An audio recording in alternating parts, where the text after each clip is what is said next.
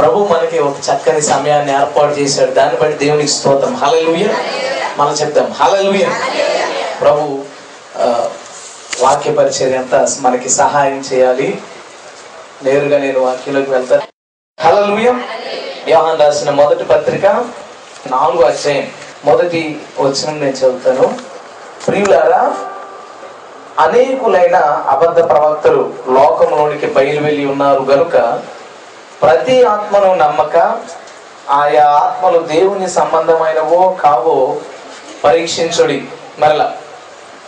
ప్రియులరా అనేకులైన అబద్ధ ప్రవక్తలు లోకంలోనికి బయలు వెళ్ళి ఉన్నారు గనుక ప్రతి ఆత్మను నమ్మక ఆయా ఆత్మలు దేవుని సంబంధమైనవో కావో పరీక్షించుకునుడి పరీక్షించుడి. బయట లోకంలో చాలా రకాల ఆత్మలు ఉన్నాయంట. అందులో దేవుని సంబంధమైనది ఏంటో దేవుని సంబంధం కానిదంటే ఎవరిది? సాతానుది. సాతాను సంబంధమైన ఆత్మలేవో మనం పరీక్షించాలంట. ఎందుకు పరీక్షించాలి? ఎవరైనా ఐదు వందల నోటు ఇస్తే ఇలా పరీక్షిస్తాం? ఎందుకు? నకిలీ ఉంటుందని. నకిలీ ఉంటే నష్టం ఏంటి? అది పనిచేయదు నీకు. నష్టాన్ని చేకూరుస్తుంది. అది నీ దగ్గర ఉంటే ఐదు వందల ఉపయోగం అంతా పోయి నష్టం జీరో మిగులుతుంది నీ దగ్గర. మనం ఆత్మల్ని పరీక్షించుట అనేది చాలా అత్యవసరమైన పని. ప్రియులారా అనేకమైన అబద్ధ ప్రవ అబద్ధ ప్రవక్త లోకంలోనికి బయలువెళ్ళి ఉన్నారు కనుక ప్రతి ఆత్మను నమ్మక ఆయా ఆత్మలు దేవుని సంబంధమైనవో కావో పరీక్షించుడి. దేవుని ఆత్మ ఎలాగైతే పలు విధాలుగా పనిచేస్తాడో సాతాను ఆత్మ కూడా పలు విధాలుగా పనిచేస్తుంది. దేవుని ఆత్మ చాలా రకాలుగా పనిచేస్తాడు. ఎలా అంటే ఒక ఆయన అతనికి దేవుని ఆత్మ వరం ఒకటి ఇస్తాడు. దేవుడు. ఆయా ప్రాంతాల్లో ఎక్కడ దెయ్యాలు పట్టినా ఈయన వెళ్ళేసరికి ఇతను చూసి దెయ్యాలు పారిపోతుంటాయి. ఇతను ప్రార్థిస్తే దెయ్యాలు పారిపోతాయి. దేవుని ఆత్మ వేరొక కోణంలో అక్కడ పనిచేస్తున్నాడు. అక్కడ ఆయన పనిచేసే కోణం దెయ్యాలు వెళ్ళగొట్టే ఒక బాధ్యత. కొందరి దగ్గరికి వెళ్ళేసరికి వాళ్ళు ప్రార్థన చేసి మన భవిష్యత్ అంతా చెప్తారు. మనం ఏదైనా లోపాల్లో ఉంటే చెప్తారు. అక్కడ దేవుని ఆత్మ ప్రవచనాత్మగా పనిచేస్తున్నాడు. ప్రవచనాత్మగా పనిచేస్తున్నాడు. కొందరు నోరు తెరిస్తే చాలా అద్భుతమైన వాక్య పరిచర్య చేస్తారు. వాళ్ళకి దేవుడు బోధించే వరం ఇచ్చాడు. అక్కడ ఆత్మ బోధించేవాడిగా పనిచేస్తున్నాడు. కొందరు ప్రార్థించగానే రోగాలు తగ్గుతాయి. అక్కడ దేవుని ఆత్మ స్వస్థతనిచ్చేవాడిగా పనిచేస్తున్నాడు. ఆత్మ ఒక్కడే దేవుడు ఒక్కడే కదా.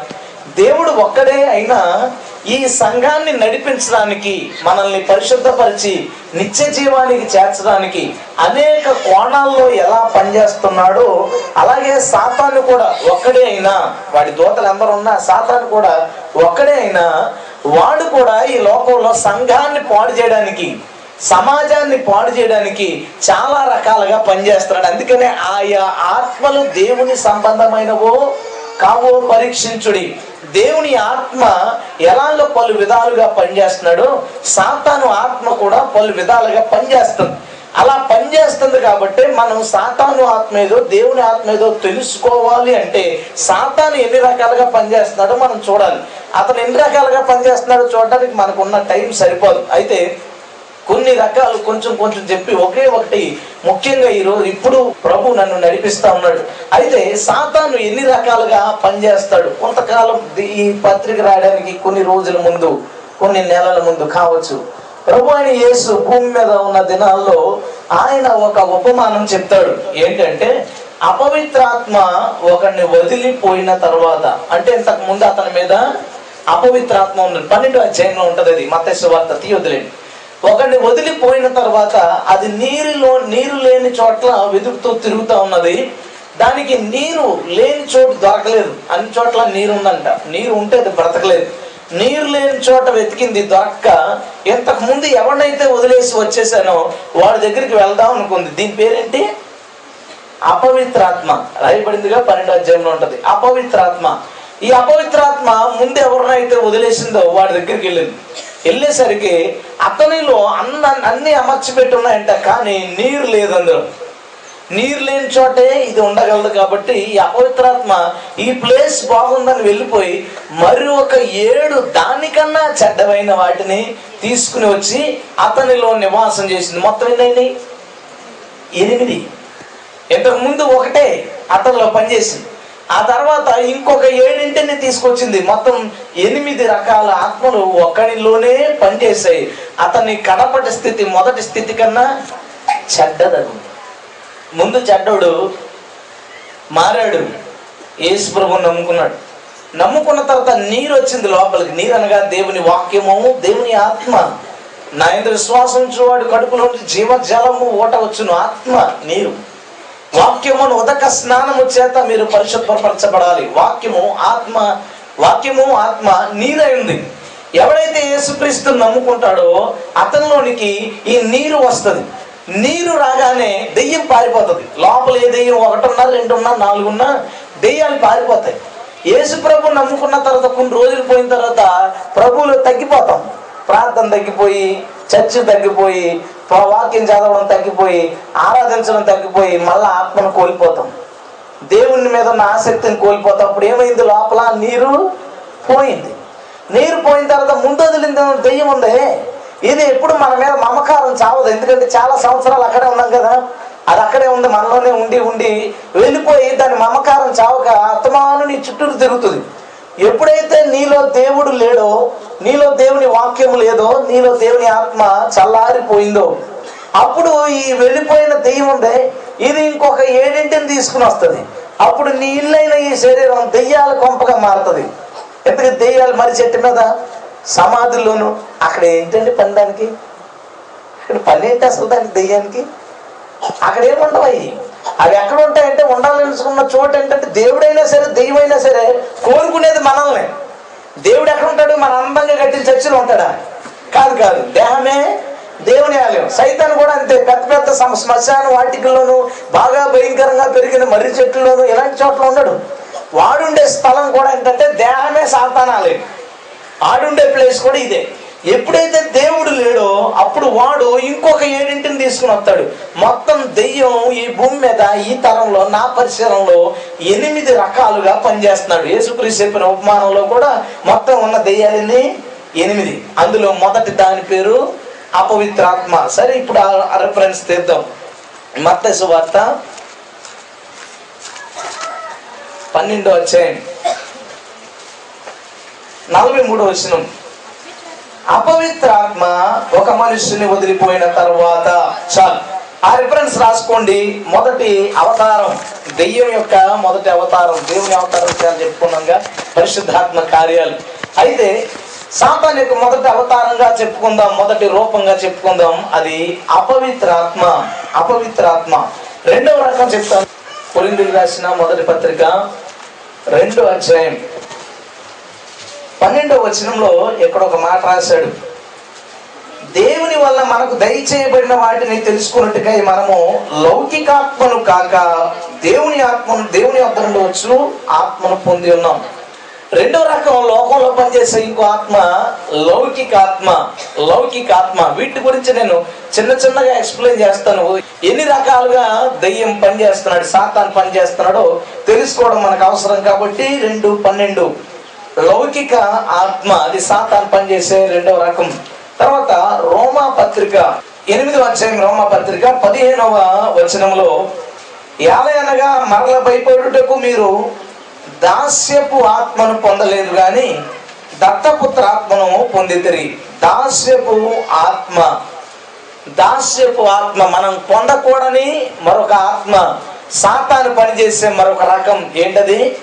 దాస్యపు ఆత్మ రోమా పత్రిక ఎనిమిది పదిహేనులో మనకు కనబడింది. తర్వాత తిమోతికి రాసిన రెండో పత్రిక మొదటి అధ్యాయం ఏడో వచనంలో దేవుడు మనకు శక్తియు ప్రేమయు ఇంద్రియ నిగ్రహము గల ఆత్మని ఇచ్చను గాని పిరికితనము గల ఆత్మను ఇలేదు పిరికితనపు ఆత్మ పిరికితనపు ఆత్మ. నాలుగోది ఇది సాతాను పనిచేసే నాలుగవ రకం వాడి వేషం. నాలుగవ వేషం పిరికితనపు ఆత్మ. ఆ తర్వాత ప్రకటన గ్రంథం రెండో అధ్యాయం ఇరవై వచనంలో మనకు మరొక ఆత్మ కనబడుతుంది. అయినను నీ మీద తప్పు ఒకటి నేను మోపవలసి ఉన్నది ఏమనగా తాను ప్రవర్తనని చెప్పుకొనుచున్న ఎజబేలను స్త్రీని నీవు ఉండనిచ్చుచున్నావు. ఎజబేలను స్త్రీని నీవు ఉండనిచ్చుచున్నావు. ఈమె నిజానికి రాజుల గ్రంథంలో కనబడుతుంది. ఏలియా ప్రవచించిన తర్వాత ఆమె మేడ మీద నుంచి తొయ్యబడతాయి తోయబడినప్పుడు ఆమె రథాలతో తొక్కించబడి చచ్చిపోతుంది గుర్తుందా యజ్బేల్ అనే స్త్రీ? ఆ స్త్రీ ఎప్పుడో చచ్చిపోయింది కానీ ప్రకటన గ్రంథంలో రాయబడింది ఇక్కడ ఒక సంఘం ఉంది తుయితైరా అనే పేరు గల సంఘం. ఆ సంఘంలో ఎజుబేల్ అనే ఒక స్త్రీ ఉందంట. ఎంతకీ ఎజుబేల్ అనే స్త్రీ? లిటరల్గా ఒక ఆవిడ కోసం చెప్పలా. ఒకప్పుడు ఎజుబేల్ మీద పనిచేసిన ఆత్మ విగ్రహాలకి అర్పించింది తినాలని జారత్వం చేయాలని దేవుని దాసుల్ని ఇబ్బంది పెట్టి ఏడిపించాలనేది దీని ప్రయత్నం. అది అలా చేసింది ఒక స్త్రీలో ఉండి పనిచేసింది అప్పుడు ఆ తర్వాత ఆ స్త్రీ చచ్చిపోయింది. ఈ ఆత్మ మరలా దేవుని సంఘం ఏర్పడిన తర్వాత ఆయా సంఘాల్లో కొంతమందిలోనికి ప్రవేశించి యజబేలు బ్రతుకుండగా ఎలాంటి పనులు ఆ శరీరంతో చేయించిందో ఇప్పుడు కూడా కొన్ని శరీరాలను వాడుకుని అలాంటి పనులు చేయిస్తుంది. ఇది యజబేలు ఆత్మ. తర్వాత తిమోతి రాసిన మొదటి పత్రిక నాలుగో అధ్యాయం. మొదటి వచనంలో అయితే కడవరి దినాల్లో కొందరు అబద్ధికుల వేషధారణ వలన మోసపరచు ఆత్మలయందును మోసపరచు ఆత్మల ఎందును. ఇదేంటి దీని రకం? మోసపరచు ఆత్మ. చాలా జాగ్రత్త. మనం ఎప్పుడు రోమపత్రిక పన్నెండో అధ్యాయం కొరింది పత్రిక పన్నెండో అధ్యాయం తీస్తూ పరిశుద్ధాత్ముడు ఎన్ని రకాలుగా పనిచేస్తున్నాడో గమనిస్తాం. భాషలు ప్రవచనాలు దెయ్యాలు వెలగొట్టడం ఆత్మల వివేచన బోధించడం ఇలాంటివి చాలా పంచిపెట్టడం నాయకత్వ లక్షణాలు. పరిశుద్ధాత్మ కార్యాలను మనం గమనిస్తున్నాం. చాలా మంచిది. అయితే పరిశుద్ధాత్మ కార్యాలను గమనించి దాన్ని మనం అనుభవించేది రోజులో కొన్ని గంటలు కొంతసేపు. అయితే మిగిలిన సమయం మనం బయట సమాజంలో గడుపుతాం. ఆ సమాజంలో ఉన్నంతసేపు మనల్ని పట్టుకోవడానికి మనల్ని పాడు చేయడానికి సాతాన్ చాలా రకాలుగా పనిచేస్తున్నాడు. మనం దేవుని ఆత్మ గురించి తెలుసుకోవడం ఎంత అవసరమైందో మనల్ని పాడు చేయడానికి ప్రయత్నించే సాతాను గురించి తెలుసుకోవడం కూడా అంతే అవసరమై ఉంది. పౌలు అంటాడు సాతాను తంత్రాల్ని మేము ఎరగని వారం కాదు. అంటే సాతాను ఎలా పనిచేస్తాడో పౌలుకి బాగా తెలుసంట. ఎలా పనిచేస్తాడో బాగా తెలిసినప్పుడు మనం ఈజీగా తప్పించుకోగలం. ఎలా పనిచేస్తాడో తెలియనప్పుడు వెంటనే పడిపోతాం. కాబట్టి మనం ఖచ్చితంగా సాతాన్ యొక్క క్రియల్ని గమనించాల్సిన అవసరం ఉంది. వాడు ఎన్ని రకాలుగా పనిచేస్తాడో తెలుసుకోవాల్సిన అవసరం ఉంది. వాడు పనిచేసే మరొక రకం మోసపరచు ఆత్మ. మోసపరచు ఆత్మ. ఆ తర్వాత యోహాన్ రాసిన మొదటి పత్రిక ఆరైనవి కదా? యోహాన్ రాసిన మొదటి పత్రిక నాలుగో అధ్యాయంలో ఆరు వర్షంలో రాయబడింది. మనం దేవుని సంబంధులము. దేవుణ్ణి ఎరిగిన వాడు మన మాట వినను. దేవుని సంబంధి కానివాడు మన మాట వినడు. ఇందువలన మనము సత్య స్వరూపమైన ఆత్మ ఏదో భ్రమపరచు ఆత్మ ఏదో తెలుసుకొచ్చున్నాం సత్య స్వరూపమైన ఆత్మ ఇంకొకటి ఏంటది? భ్రమపరచు. ప్రతిసారి పక్కనే దేవుని ఆత్మ కొరకు పోలిక ఉంటది.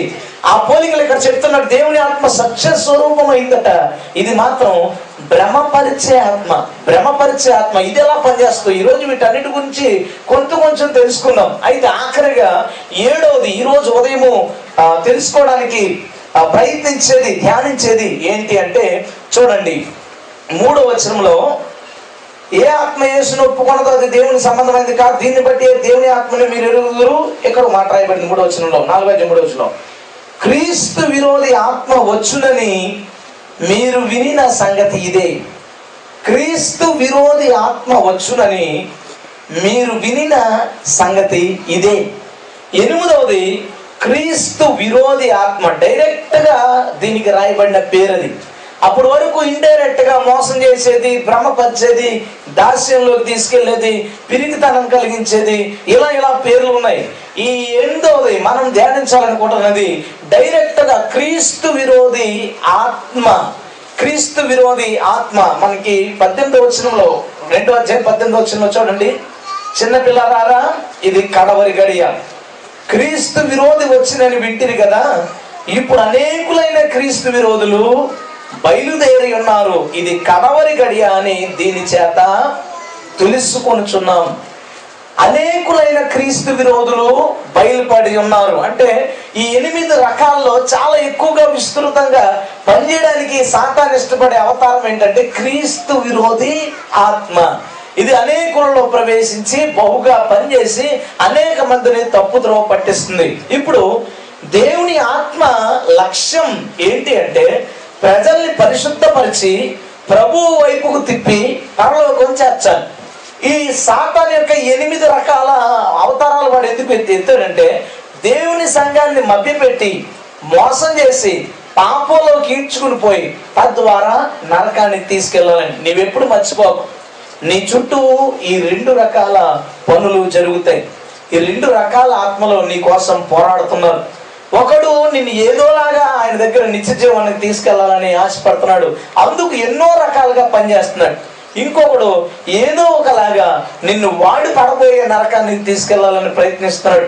అందుకు వాడు ఎన్నో రకాల అవతారాలతో నీ చుట్టూరు పనిచేస్తున్నాడు. ప్రతిరోజు నీ కంటికి కనిపించకపోయినా ఈ ఇద్దరు నీ చుట్టూరు ఇన్ని రకాల అవతారాలతో తిరుగుతూనే ఉంటారు. అవకాశం ఇచ్చినప్పుడు దేవుడు నిన్ను ఆక్రమించి తీసుకువెళ్ళడానికి అవకాశం ఇచ్చినప్పుడు సాతాను నిన్ను ఆక్రమించి దిగజార్చడానికి ఎప్పుడు నీ పక్కనే నీ చుట్టూరు ప్రయత్నిస్తూ ప్రయత్నాలు రకరకాలుగా జరుపుతూ ఉంటాడన్న సంగతి ఎప్పుడు మర్చిపోకు. మనం ఆత్మ సంబంధులం.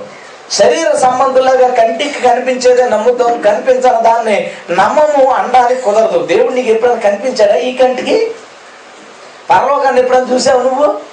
మరి ఎందుకు నమ్ముతున్నావు? మనం ఆత్మ సంబంధులం. కనిపించని వాటిని దేవుని మాటను బట్టి మనం నమ్ముతున్నాం. ఎందుకంటే దేవుని మాట సత్యమై ఉన్నది. అదే దేవుని మాట చెప్తుంది. ఈ ఆత్మలు ఇప్పుడు మన చుట్టూ తిరుగుతాయి. దేవుని కార్యాలు సాతాను కార్యాలు. దేవుని రూపాలు సాతాను రూపాలు. మనల్ని పాడు చేయడానికి ఒకరు మనల్ని బాగు చేయడానికి ఒకరు. ఈ ప్రయత్నంలో ఎవరు గెలుస్తారు అనేది వారి సామర్థ్యాల మీద ఆధారపడి ఉండదు. దేవుని సామర్థ్యం మీద నువ్వు ఎటువైపు వెళ్తావు నువ్వు గెలుస్తావా నరకానికి వెళ్తావా స్వర్గానికి వెళ్తావా అన్నది దేవుని చేతుల మీద కానీ సాతాన్ చేతుల్లో కానీ ఉండదు. ఈ రెండు నీ దగ్గరకు వచ్చినప్పుడు నువ్వు సెలెక్ట్ చేసుకునే దాన్ని బట్టే ఉంటుంది. ఆలోచించుకో. ఈ రెండు నీ దగ్గరకు వచ్చినప్పుడు నువ్వు దేన్ని సెలెక్ట్ చేసుకుంటావో దాన్ని బట్టి నీ నీ భవిష్యత్ ఆధారపడి ఉండదు ప్రభు అంటాడు కదా జీవ మార్గము మరణ మార్గము నీ ఎదుటనే ఉన్నది. ఏది కావాలంటే అది చూసుకో. దయ్యపు ఆత్మలు నీ దగ్గర ఉన్నాయి. దేవుని ఆత్మ కార్యాలు నీ దగ్గర ఉన్నాయి. ఈ రెండింటిలో నువ్వు ఏది సెలెక్ట్ చేసుకుంటే అది నీకు భవిష్యత్తును నిర్దేశిస్తుంది. దేవుడు శక్తిమంతుడు. ఆయన నిన్ను రోబోట్లా చేయలేదు. బొమ్మలా చేయలేదు. తీసుకుని వెళ్ళిపోవడానికి. వస్తావా? రావా అని అడుగుతాడు నీకు మనసు ఉంది కాబట్టి. నిర్ణయం నీ చేతిలోనే ఉంటది. నువ్వు దేవుని ఆత్మకు ఓటేస్తే పరలోకంలో ఉంటావు. దురాత్మను గమనించలేక దాని చేతిలో పెడితే నరకంలో ఉంటావు. సెలక్షన్ నీ చేతిలోనే ఉంటది. అయితే ఇప్పుడు వీటి గురించి మనం ఆ, పరిశీలన చేసే ముందు తల్ల ఉంచండి చిన్న ప్రార్థన చేసుకుని వాక్య పరిచయలోకి వెళ్దాం. పరిశుద్ధ దేవ ప్రేమ కలిగిన మా తండ్రి సర్వాధికారి సృష్టికర్తమైన ప్రభువ. శ్రేష్టమైన సమయాన్ని మీరు మాకు ఇచ్చినందుకు వందనాలు. ఆత్మ సంబంధమైన వాతావరణాన్ని మా మధ్యని మీరు పెట్టినందుకు నేను స్థుతించుకుంటున్నాను ప్రభువ. దేవ నువ్వు మాట్లాడతావు నమ్ముతున్నాను. మీరు ఈ స్థలంలో ఉండండి ప్రభువ. నీ దాసులైన మాతో మీరు ఏం మాట్లాడ ఉద్దేశించారో దానిని మీరు బయలుపరచండి. నీ సంఘానికి విరోధంగా ఎన్ని రకాలుగా సాతాను పనిచేస్తున్నాడు వాడిని గమనించడానికి మేము ప్రయత్నించడం మొదలుపెట్టాం. మా ప్రయత్నాన్ని సఫలపరచండి. మేము సాతాన్ని గమనించగలిగేలాగా వాడి క్రియలను గమనించేలాగా వాడి క్రియలను ప్రభు మేము లయపరిచేలాగా ఈరోజు మాకు నీ వాక్య జ్ఞానాన్ని పంచమని ప్రార్థిస్తా ఉన్నాను. ఏ ఆత్మల చేత నింపబడ్డామో ఏ ఆత్మల చేత నడిపించబడుతున్నామో ఇదిగో నీ వాక్యం సెలవిస్తుంది అనేక ఆత్మ ఉన్న ప్రతి వా- ప్రతి ఆత్మను నమ్మక. ఆ ఆత్మలు దేవుని సమాధానం ఏవో కావు. పరిశీలించమన్నావు. నేను ఎప్పుడూ ఆ పరిశీలన చేయలేదు. ఇదిగో ఈ రోజు ఆ పరిశీలన ప్రారంభిస్తుండగా అయ్యా నీ దోషులైన మమ్మల్ని నువ్వు జ్ఞాపకం చేసుకుని నీ కుమారులైన మమ్మల్ని ప్రేమించి. అయ్యా నీ వాక్యంతో మమ్మల్ని నింపమని మహిమ గంత ప్రభావం నీకు ఆరోపించుకుంటున్నాము తండ్రి. ఆమె దేవునికి స్తోత్రం. హలలుయం హలలుయం మొదటిగా ఆ ఆత్మల లిస్టు మనం ఇందాక చూసాం. ఎనిమిది ఆత్మల లిస్టు. రాసుకున్నారా? జాగ్రత్తగా గమనించండి. వాళ్ళే మన ఇంట్లోకి అస్తమానం రావడానికి తలుపు తట్టేవాడు అర్థమైందా? మేము పరిశుద్ధాత్ముడు ఆదివారమే తడతాడు. వాకింగ్ ద్వారానో ఆరాధన ద్వారానో ఎక్కడో. మిగిలిన ఆరు రోజులు ఇది పని అదే. రోజు మీ నీ హృదయం అనే తలుపు తడతాడు. నువ్వు ఎప్పుడు తలుపు తీస్తే అందులో దూరడానికి. సాధారణంగా రాత్రులు ఇంట్లో స్త్రీ ఒక్కరు ఉన్నప్పుడు తలుపు వేసుకుని భర్త ఏదైనా ఊరు వెళ్ళినప్పుడు అర్ధరాత్రి భర్త వచ్చినప్పుడు తలుపు కొట్టగానే ఎవరు అడుగుద్ది? ఎవరన్నా అడిగితే నేను అన్నప్పుడు ఆ స్వరాలు గుర్తుపెట్టి తలుపు తీస్తా. కొత్త స్వరం అయితే తీస్తారు తలుపు. అమ్మో దొంగ మరొకరు మరొకరు అని భయంతో తీయం సో మన హృదయానికి సాతాను తలుపు తట్టేటప్పుడు అసలు అది సాతానా లేదా దేవుడా అనేది పరిశీలించకుండా మన హృదయాలు తెరిస్తే గనక మన జీవితాన్ని ఖచ్చితంగా వాడు నాశనం చేసి తీరుతాడు. మొదటిది మన కంటికి కనిపించింది. ఇప్పుడు మనం చూసే వాటిలో మతేసు వార్త పన్నెండు అధ్యాయంలో కనబడిన ఆత్మ అపవిత్రాత్మ అపవిత్రాత్మ సాతాన్ యొక్క ఈ కోణం ఈ డ్యూటీ ఏంటంటే మానవ జాతి అంతటిని కామ సంబంధమైన ఆశలలోకి తీసుకుపోవాలి. కామ సంబంధమైన ఆశల్లోకి తీసుకుపోవాలి. ఇది అపవిత్రాత్మ యొక్క డ్యూటీ.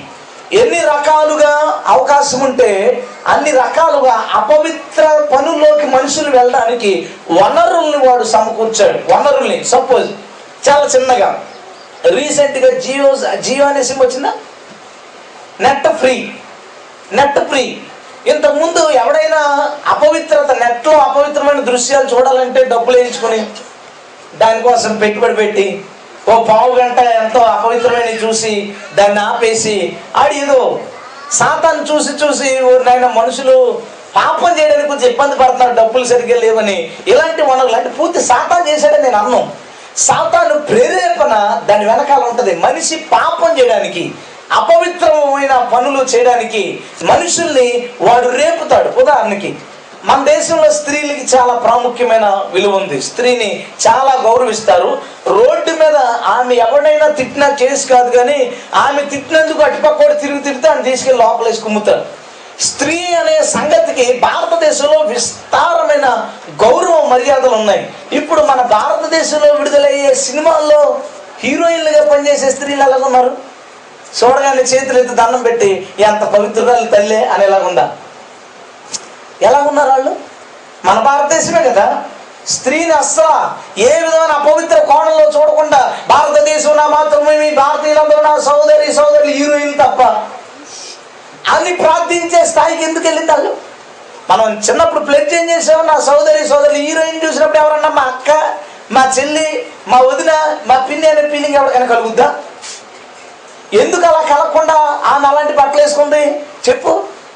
సమాజం ఎందుకు ఊరుకుంది? అపవిత్ర ఆత్మ ప్రపంచమంతా పనిచేస్తుంది.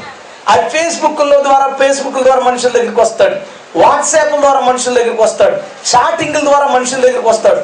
మనిషికి మధ్య మనిషికి మధ్యన కమ్యూనికేషన్ పెట్టి రకరకాలైన సినిమాలు అపవిత్రమైన దృశ్యాలు అపవిత్రమైన ఫోటోలు అపవిత్రమైన వాల్ పోస్టర్లు అపవిత్రమైన మాటల ద్వారా మనుషులను వ్యభిచారంలోకి తీసుకువెళ్ళడానికి ఎన్ని రకాలుగా అవకాశం ఉందో అన్ని రకాలుగా ప్రయత్నిస్తారు. ఇప్పుడు ఆడవాళ్ళు సిగ్గెక్కు కదా జనరల్గా? అసహ్యమైన బట్టలు వేసుకుంటుందా ఈ అమ్మాయిన? వేసుకోవడానికి ఇష్టపడుతుందా రాజమండ్రి కోటగుమ్మ వెళ్ళి సాయంత్రం అసభ్యమైన బట్టలన్నీ ఆడవాళ్ళ మీద అక్కడే కనబడతాయి. అలా షాపింగ్ అంత దరిద్రంగా వస్తారు. ఎవరు ప్రేరేపించారు ఆమెను అసలు? ఇలాంటి బట్టలు వేసుకో నిన్ను అందరూ అసహ్యంగా చూస్తారు. సిగ్గు వదిలే అంటే ఏ అమ్మాయిని ఊరుకుంటుందా? వదిలేయాలనిపిస్తుందా కానీ ఎవరు ప్రేరేపించారు? అంత చండాలని బట్టలు వేసుకుని తిరుగుతూ ఉంటే చూసేవాళ్ళు అపవిత్రులు కావాలి. వాడి ఉద్దేశం ఏంటంటే చూస్తున్న వాళ్ళందరూ అపవిత్రతలోకి వెళ్ళాలి.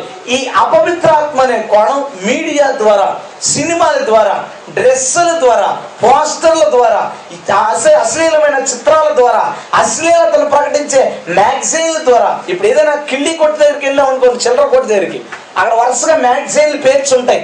సరదాగా చదువుకోవడానికి మ్యాగజైన్. ఏ మ్యాగజైన్ మీద సాంప్రదాయబద్ధమైన సభ్యత కలిగిన బొమ్మలు ఉండవు.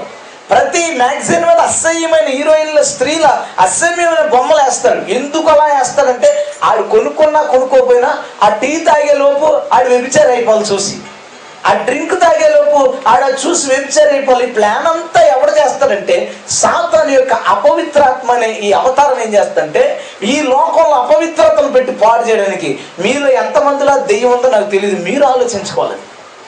మన లోపల దెయ్యం వస్తే అన్ని దెయ్యాలు కలిపి పిచ్చి చూపులు చూసేసి కింద పోయి గిలగిల కొట్టేసుకుని నాకు కోళ్ళు పోయి నాకు పసుపు నీళ్ళు కావాలని అడగమని దెయ్యాలు అలా చేస్తే ఎవడో పిలిచి మీరు ప్రార్థన చేయించి పోగొడతారని వీడి పని ఏంటంటే మ్యాక్సిమం వీడి పని ఏదో ఒక పాపంలో మనిషిని ఇరికించాలి. ఈ మొదటి అవతారం ఏం చేస్తుందంటే మనిషిని అపవిత్రతలోకి జారత్వం అనే ఆలోచనలోకి తీసుకెళ్ళడానికి ప్రయత్నిస్తుంది. మనలో ఎవరైనా యవన కాలంలో ఉన్న వాళ్ళు ఎక్కువ ఉన్నారు కాబట్టి యవన కాలం ముసలోళ్ళ వరకు సాతాను ఏదో ఏదో విధంగా కోరికలు కలిగించడానికి ప్రయత్నిస్తాడు. మనలో ఎవరైనా అక్రమ సంబంధాల్లోనూ అపవిత్రమైన దృశ్యాల్లోనూ ఈ పాడు సినిమాల్లోనూ వా- వాల్ పోస్టర్లో ఎవరైనా ఇంకా బంధించబడి ఉంటే మొబైల్స్ అపవిత్రమైన దృశ్యాలు లేదా లోక సంబంధమైన వీడియోలు చూసే చూసి శరీరాన్ని పాడు చేసుకునే స్థితిలో ఉంటే దేవుడి ఈ రోజు మధ్యాహ్నం మనతో మాట్లాడుతున్న సంగతి ఏంటంటే ఆ దయ్యం మనలో పనిచేస్తుంది. దాన్ని అలా ఉంచితే అదొకటి ఉంటుందా? అదొకటి ఉండదు. మళ్ళీ ఇంకొక రెండు మూడు జంట ఫ్రీ ఖాళీ అది ఒంటరిగా ఉండడానికి ఇష్టపడదు. టైం పాస్కి ఒక రెండు మూడు అట్లని లాక్కుని వస్తుంది కాబట్టి ఎవరైనా అలాంటి దాంట్లో బంధించబడి ఉంటే ఈరోజు విడిపించబడాలని దేవుడు ఆశపడుతున్నాడు. రెండవ ఆత్మగా మనం లౌకిక ఆత్మను చూసాం. కొన్ని పత్రికలో దీన్ని చూసాం. మళ్ళీ రెఫరెన్స్ తీయొద్దు. కొన్ని పత్రిక మొదటి అధ్యాయం రెండు పన్నెండులో లౌకిక ఆత్మ కోసం అక్కడ రాయబడింది. లౌకిక ఆత్మ అంటే ఏంటంటే లోక సంబంధమైన ఆత్మ. లోక సంబంధమైన ఆత్మ. వీడు దేవుడి దగ్గర ఉంటాడు కానీ లోతుగా వెళ్ళడం.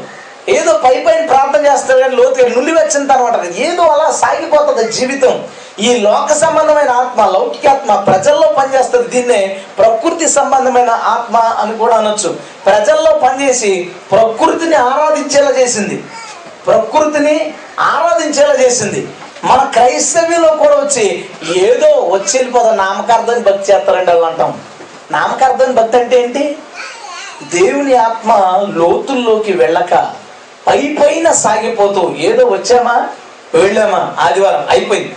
మళ్ళా మిగిలిన రోజులంతా అన్యుడికి ఇతనికి ఏ తేడా ఉండదు. మళ్ళా ఆదివారం వచ్చాడా? వెళ్ళాడా? మిగిలిన రోజులంతా లోకంతో నిండిపోయి ఉంటాడు. ఇటు వాడు లౌకిక ఆత్మ చేత నింపబడ్డాడు. మళ్ళీ ఎవరైనా అలాంటి నామకార్థమైన భక్తిలో ఇరుక్కుంటే ఏదో ఆదివారమే క్రైస్తవ్యం మిగిలిన రోజులంతా మామూలే. మన పనులు వ్యాపారాలు తిరిగే ప్రయాణాలు అన్ని మామూలుగానే ఉన్నట్లయితే లౌకిక ఆత్మ వారిలో పనిచేస్తున్నట్టు అర్థం. ఆ తర్వాత యజ్బేల్ ఆత్మ గురించి చెప్పి నేను క్రీస్తు విరోధ ఆత్మలోకి వెళ్తాను. మధ్యాహ్నం మిగిలిన వాటి యొక్క డీటెయిల్స్ తెలుసుకుందాం. మూడవది మనం ఈరోజు ఇప్పుడు చెప్పుకోవాలనుకుంటున్నది యజ్బేల్ ఆత్మ. యజ్బేల్ ఆత్మ ఇందాక అపవిత్రాత్మ పాపం చేయడానికి మనల్ని ప్రేరేపిస్తే ఈ యజ్బేల్ ఆత్మ శరీర సంబంధంగా వ్యభిచరించడానికి అవకాశాలు తెరుస్తుంది పరిస్థితులను అనుకూలపరుస్తుంది. ఇంకొక బాధ్యత ఏం చేస్తారంటే దేవుని పని ఎవరైతే బాగా చేస్తున్నారో ఆ దేవుని పని చేసే వాళ్ళని పాడు చేయడానికి సంఘంలో కొంతమందిలోకి ప్రవేశిస్తుంది. పాస్టర్ గారికి వ్యతిరేకంగా తిరగడం పాస్టర్ గారికి వ్యతిరేకంగా తిరగడం సంఘాన్ని మొక్కలు చేయాలని ప్రయత్నించడం ఏదో రకంగా గొడవలు పెట్టడం. ఇజిబెల్ ఏం చేసింది? దేవుని ప్రవక్తలకు వ్యతిరేకంగా పనిచేసి వారిని చంపించింది. ఈ దెయ్యం ఏం చేస్తుంటే చాలా సంఘాల్లో ఎక్కడైతే బాగా సేవకుడు కష్టపడి పనిచేస్తాడో ఆ సంఘంలో ఎవడో ఒకరిద్దరు దూరతాం. దూరి నన్ను తిట్టారు పాస్టర్ గారు నన్ను ఎలా అన్నారు అలా అన్నారని సంఘంలో గలిబిలు పుట్టించి సంఘంలో సేవకుల మీద తప్పుడి ముద్రలు వేయించి తప్పుడు ఉద్దేశాలు చేయించి అలా ఆ విషయాలు ఈ విషయాలు కల్పించి సంఘాన్ని గల్లిబీలి చేయడం ద్వారా ఆత్మీయతలోంచి సంఘాన్ని వెనక్కి తీసుకురావడానికి ప్రయత్నం చాలా భయంకరమైన ఆత్మ ఇది. చాలా భయంకరమైన ఆత్మ. ఇంకో ఆత్మ ఇంకో పని ఏం చేద్దండి ఇది? ఎజిబేలు ఫేమస్ ఏంటంటే ఎజిబేలు ప్రత్యేకత ఏంటంటే ఎజిబేలు ముఖమునకు రంగు పూసుకుని బంగారు ఆభరణాలు ధరించుకుని పురుషుల్ని ఆకర్షించి విపరీతమైన వ్యభిచారం చేసేది. ఈమె పని అది. ఈమె ముఖానికి రంగు పూసుకుని బంగారు ఆభరణాలు ధరించుకుని అర్ధ ఏదో అసభ్యమైన బట్టలు ధరించి పురుషుల్ని ఆకర్షించేది ఈమె డ్యూటీ ఇది. ఇప్పుడు నేను అడిగే ప్రశ్న మీ ఇంటి దగ్గర టీవీలో క్రిస్టియన్ ఛానల్స్ వస్తాయా? అందులో వాకింగ్ చెప్పే లేడీస్ని ఎప్పుడైనా చూసారా? చూసారా? శుభ్రంగా లిప్స్టిక్లు మొక్క నిండా రంగులు ఇంతంత శివులకి మెళ్ళల్లో ఎంత? కనీసం ఒక పావు కేజీ బంగారం వాళ్ళ మీద ఉంటుంది. ఏ? ఎందుకు వచ్చింది అసలు? మనకు రంగులు ఎందుకు వచ్చినాయి? మనకున్న రంగు చాలేదా? దేవుడు రంగు ఇవ్వలేదా నీకు అసలు? ఏదో ఒక నలుపు తెలుపు ఏదో ఒక రంగు ఉందిగా మనకి? ఈ పెదాలకు కూడా ఏదో స్పెషల్ స్కిన్ పెట్టాడుగా? ఇదే ఇదే రకమైన రంగు ఇదే రకమైన చర్మం పెదాలకు వస్తే ఎలా ఉంటాం చింపాంజీలాగా ఉంటాం అదంతా ఒకలాగే ఉంటుంది దాని స్కిన్. దేవుడు మనల్ని చాలా చక్కగా ప్రత్యేకంగా తయారు చేశాడు. యజ్బేల్ ఆత్మ ఏం చేస్తుందంటే ఇంకా రంగులు వేసుకో ముఖానికి. మూతికి రంగులు వేసుకో ఇదిగో ఆ బంగారం కొనుక్కో ఈ బంగారం కొనుక్కో. వీటన్నిటిని ధరించు వీటన్నిటిని ధరించి కళ్ళగా ఉండు. ఇప్పుడు నీకు ఒక విషయం చెప్పనా? చిన్నప్పుడు నువ్వు ప్రభులోకి రాకముందు బంగారు ఆభరణాలన్నీ ధరించుకుని బొట్టు అది పెట్టుకున్నప్పుడు మీ చుట్టాలు ఎవరైనా చూసినప్పుడు ఏమనేవారు? మహాలక్ష్మిలాగా ఉన్నావమ్మా ఇప్పుడు మన ఆరాధన టీవీలోను సువార్త చేయడంలోను మహాలక్ష్మి గారే బోధించేవాడిని మహాలక్ష్మితో మనకు పని ఏంటి అసలు? ఆ మహాలక్ష్మితో మనకు ఏమైనా పని ఉందా? మనకున్నవాడు ఒకడే దేవుడు. ఇక ధనానికి ఒకరు ధాన్యానికి ఒకరు ముక్తికి ఒకరు దానికి దీనికి మనకు లేరు. మనకి సమస్త బుద్ధి జ్ఞాన సర్వ సంపదలు క్రీస్తునందు గుప్తమై ఉన్నాయి స్తోత్రం చెప్పామే అలా యెజబెల్ దెయ్యం ఏం చేసిందో తెలుసా? యెజబెల్ దెయ్యం ఏం చేసిందంటే వీళ్ళేమో అందులోంచి వెనక్కి వచ్చారు. మళ్ళీ దాంట్లో పడేశారు. దాంట్లో పడేసి జ్యువెలరీ షాపుల కింద మేకప్ కిట్ల కింద బ్యూటీ పార్లర్ల కింద స్త్రీలను మార్చేశాడు స్త్రీలను మార్చేసి వాళ్ళని చూసి విశ్వాసులు పాడైపోయేలాగా వీడు ప్రయత్నించాడు. తద్వారా దేవుని వాక్యాన్ని మీరి శరీర సంబంధమైన మనస్సులోకి ఎలా చేస్తే అందంగా ఉంటాం ఏ రంగు వేస్తే బాగుంటాం? ఏ క్రీమ్ రాస్తే బాగుంటామని శరీర సంబంధమైన అందాల్లోకి తీసుకెళ్ళిపోయి ప్రతిరోజు అరగంట సేపు అద్దం దగ్గర టైం వేస్ట్ అయిపోయేలాగా మనసంతా శరీరం మీద పడిపోయేలాగా సాతాను క్రియేట్ చేశాడు. అలా చేయడం వల్ల శరీర సంబంధమైన మనస్సు మరణం అని చెప్తుంది బైబిల్. శరీర సంబంధమైన మనసు ఏంటి? మరణం. ఎవడైతే మైండ్ దాని మీదకి వెళ్ళిందో అలాగ వాడు నిత్య మరణంలోకి వెళ్ళిపోయి నరకానికి వెళ్తాడు సాతాన్ యొక్క ప్రయత్నం ఇది. సాతాన్ యొక్క ప్రయత్నం ఇది. మొత్తానికి మనం మూడు రకాల ఆత్మల గురించి చిన్నగా చూసాం. ఏంటది? అపవిత్రాత్మ లౌకికాత్మ యజబేలు ఆత్మ. ఈ మూడింటి కోసం ఇప్పుడు మనం కొంచెంగా చూసే ఇప్పుడు మనం ముఖ్యంగా ధ్యానించడానికి ఇక్కడ కూడుకున్నది క్రీస్తు విరోధి ఆత్మ. క్రీస్తు విరోధి ఆత్మ.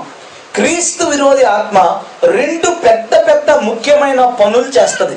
రెండు పెద్ద పెద్ద ముఖ్యమైన పనులు. మొదటిది యోహాన్ రాసిన మొదటి పత్రిక.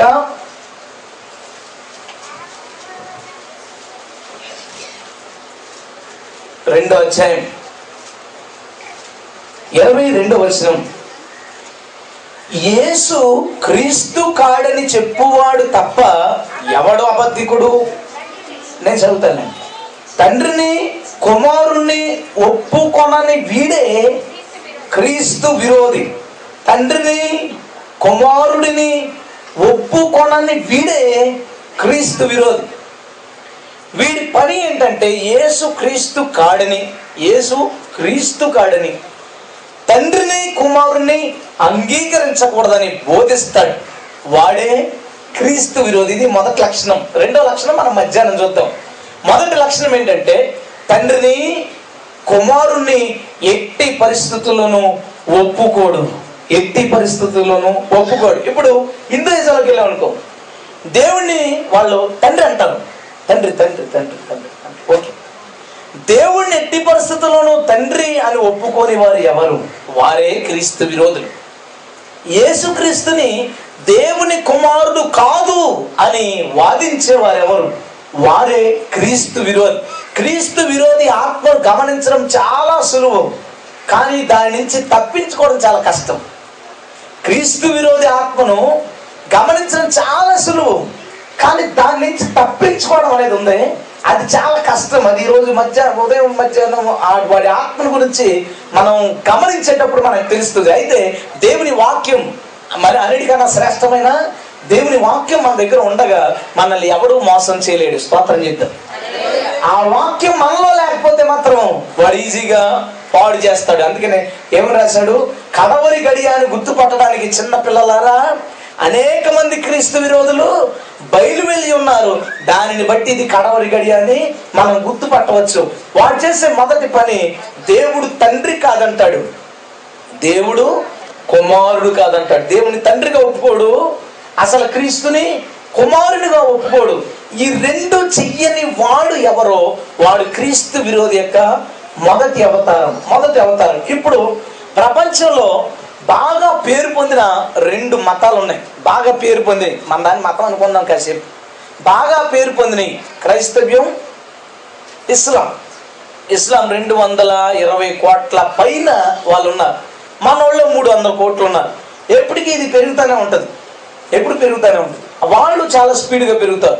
రెండు వందల ఇరవై కోట్ల మంది ఆ మతస్థులు ఈ భూమి మీద ఉన్నారు. ఇది చిన్నవారిలోనూ ఒకళ్ళ ఇద్దరు పనిచేయట్లా.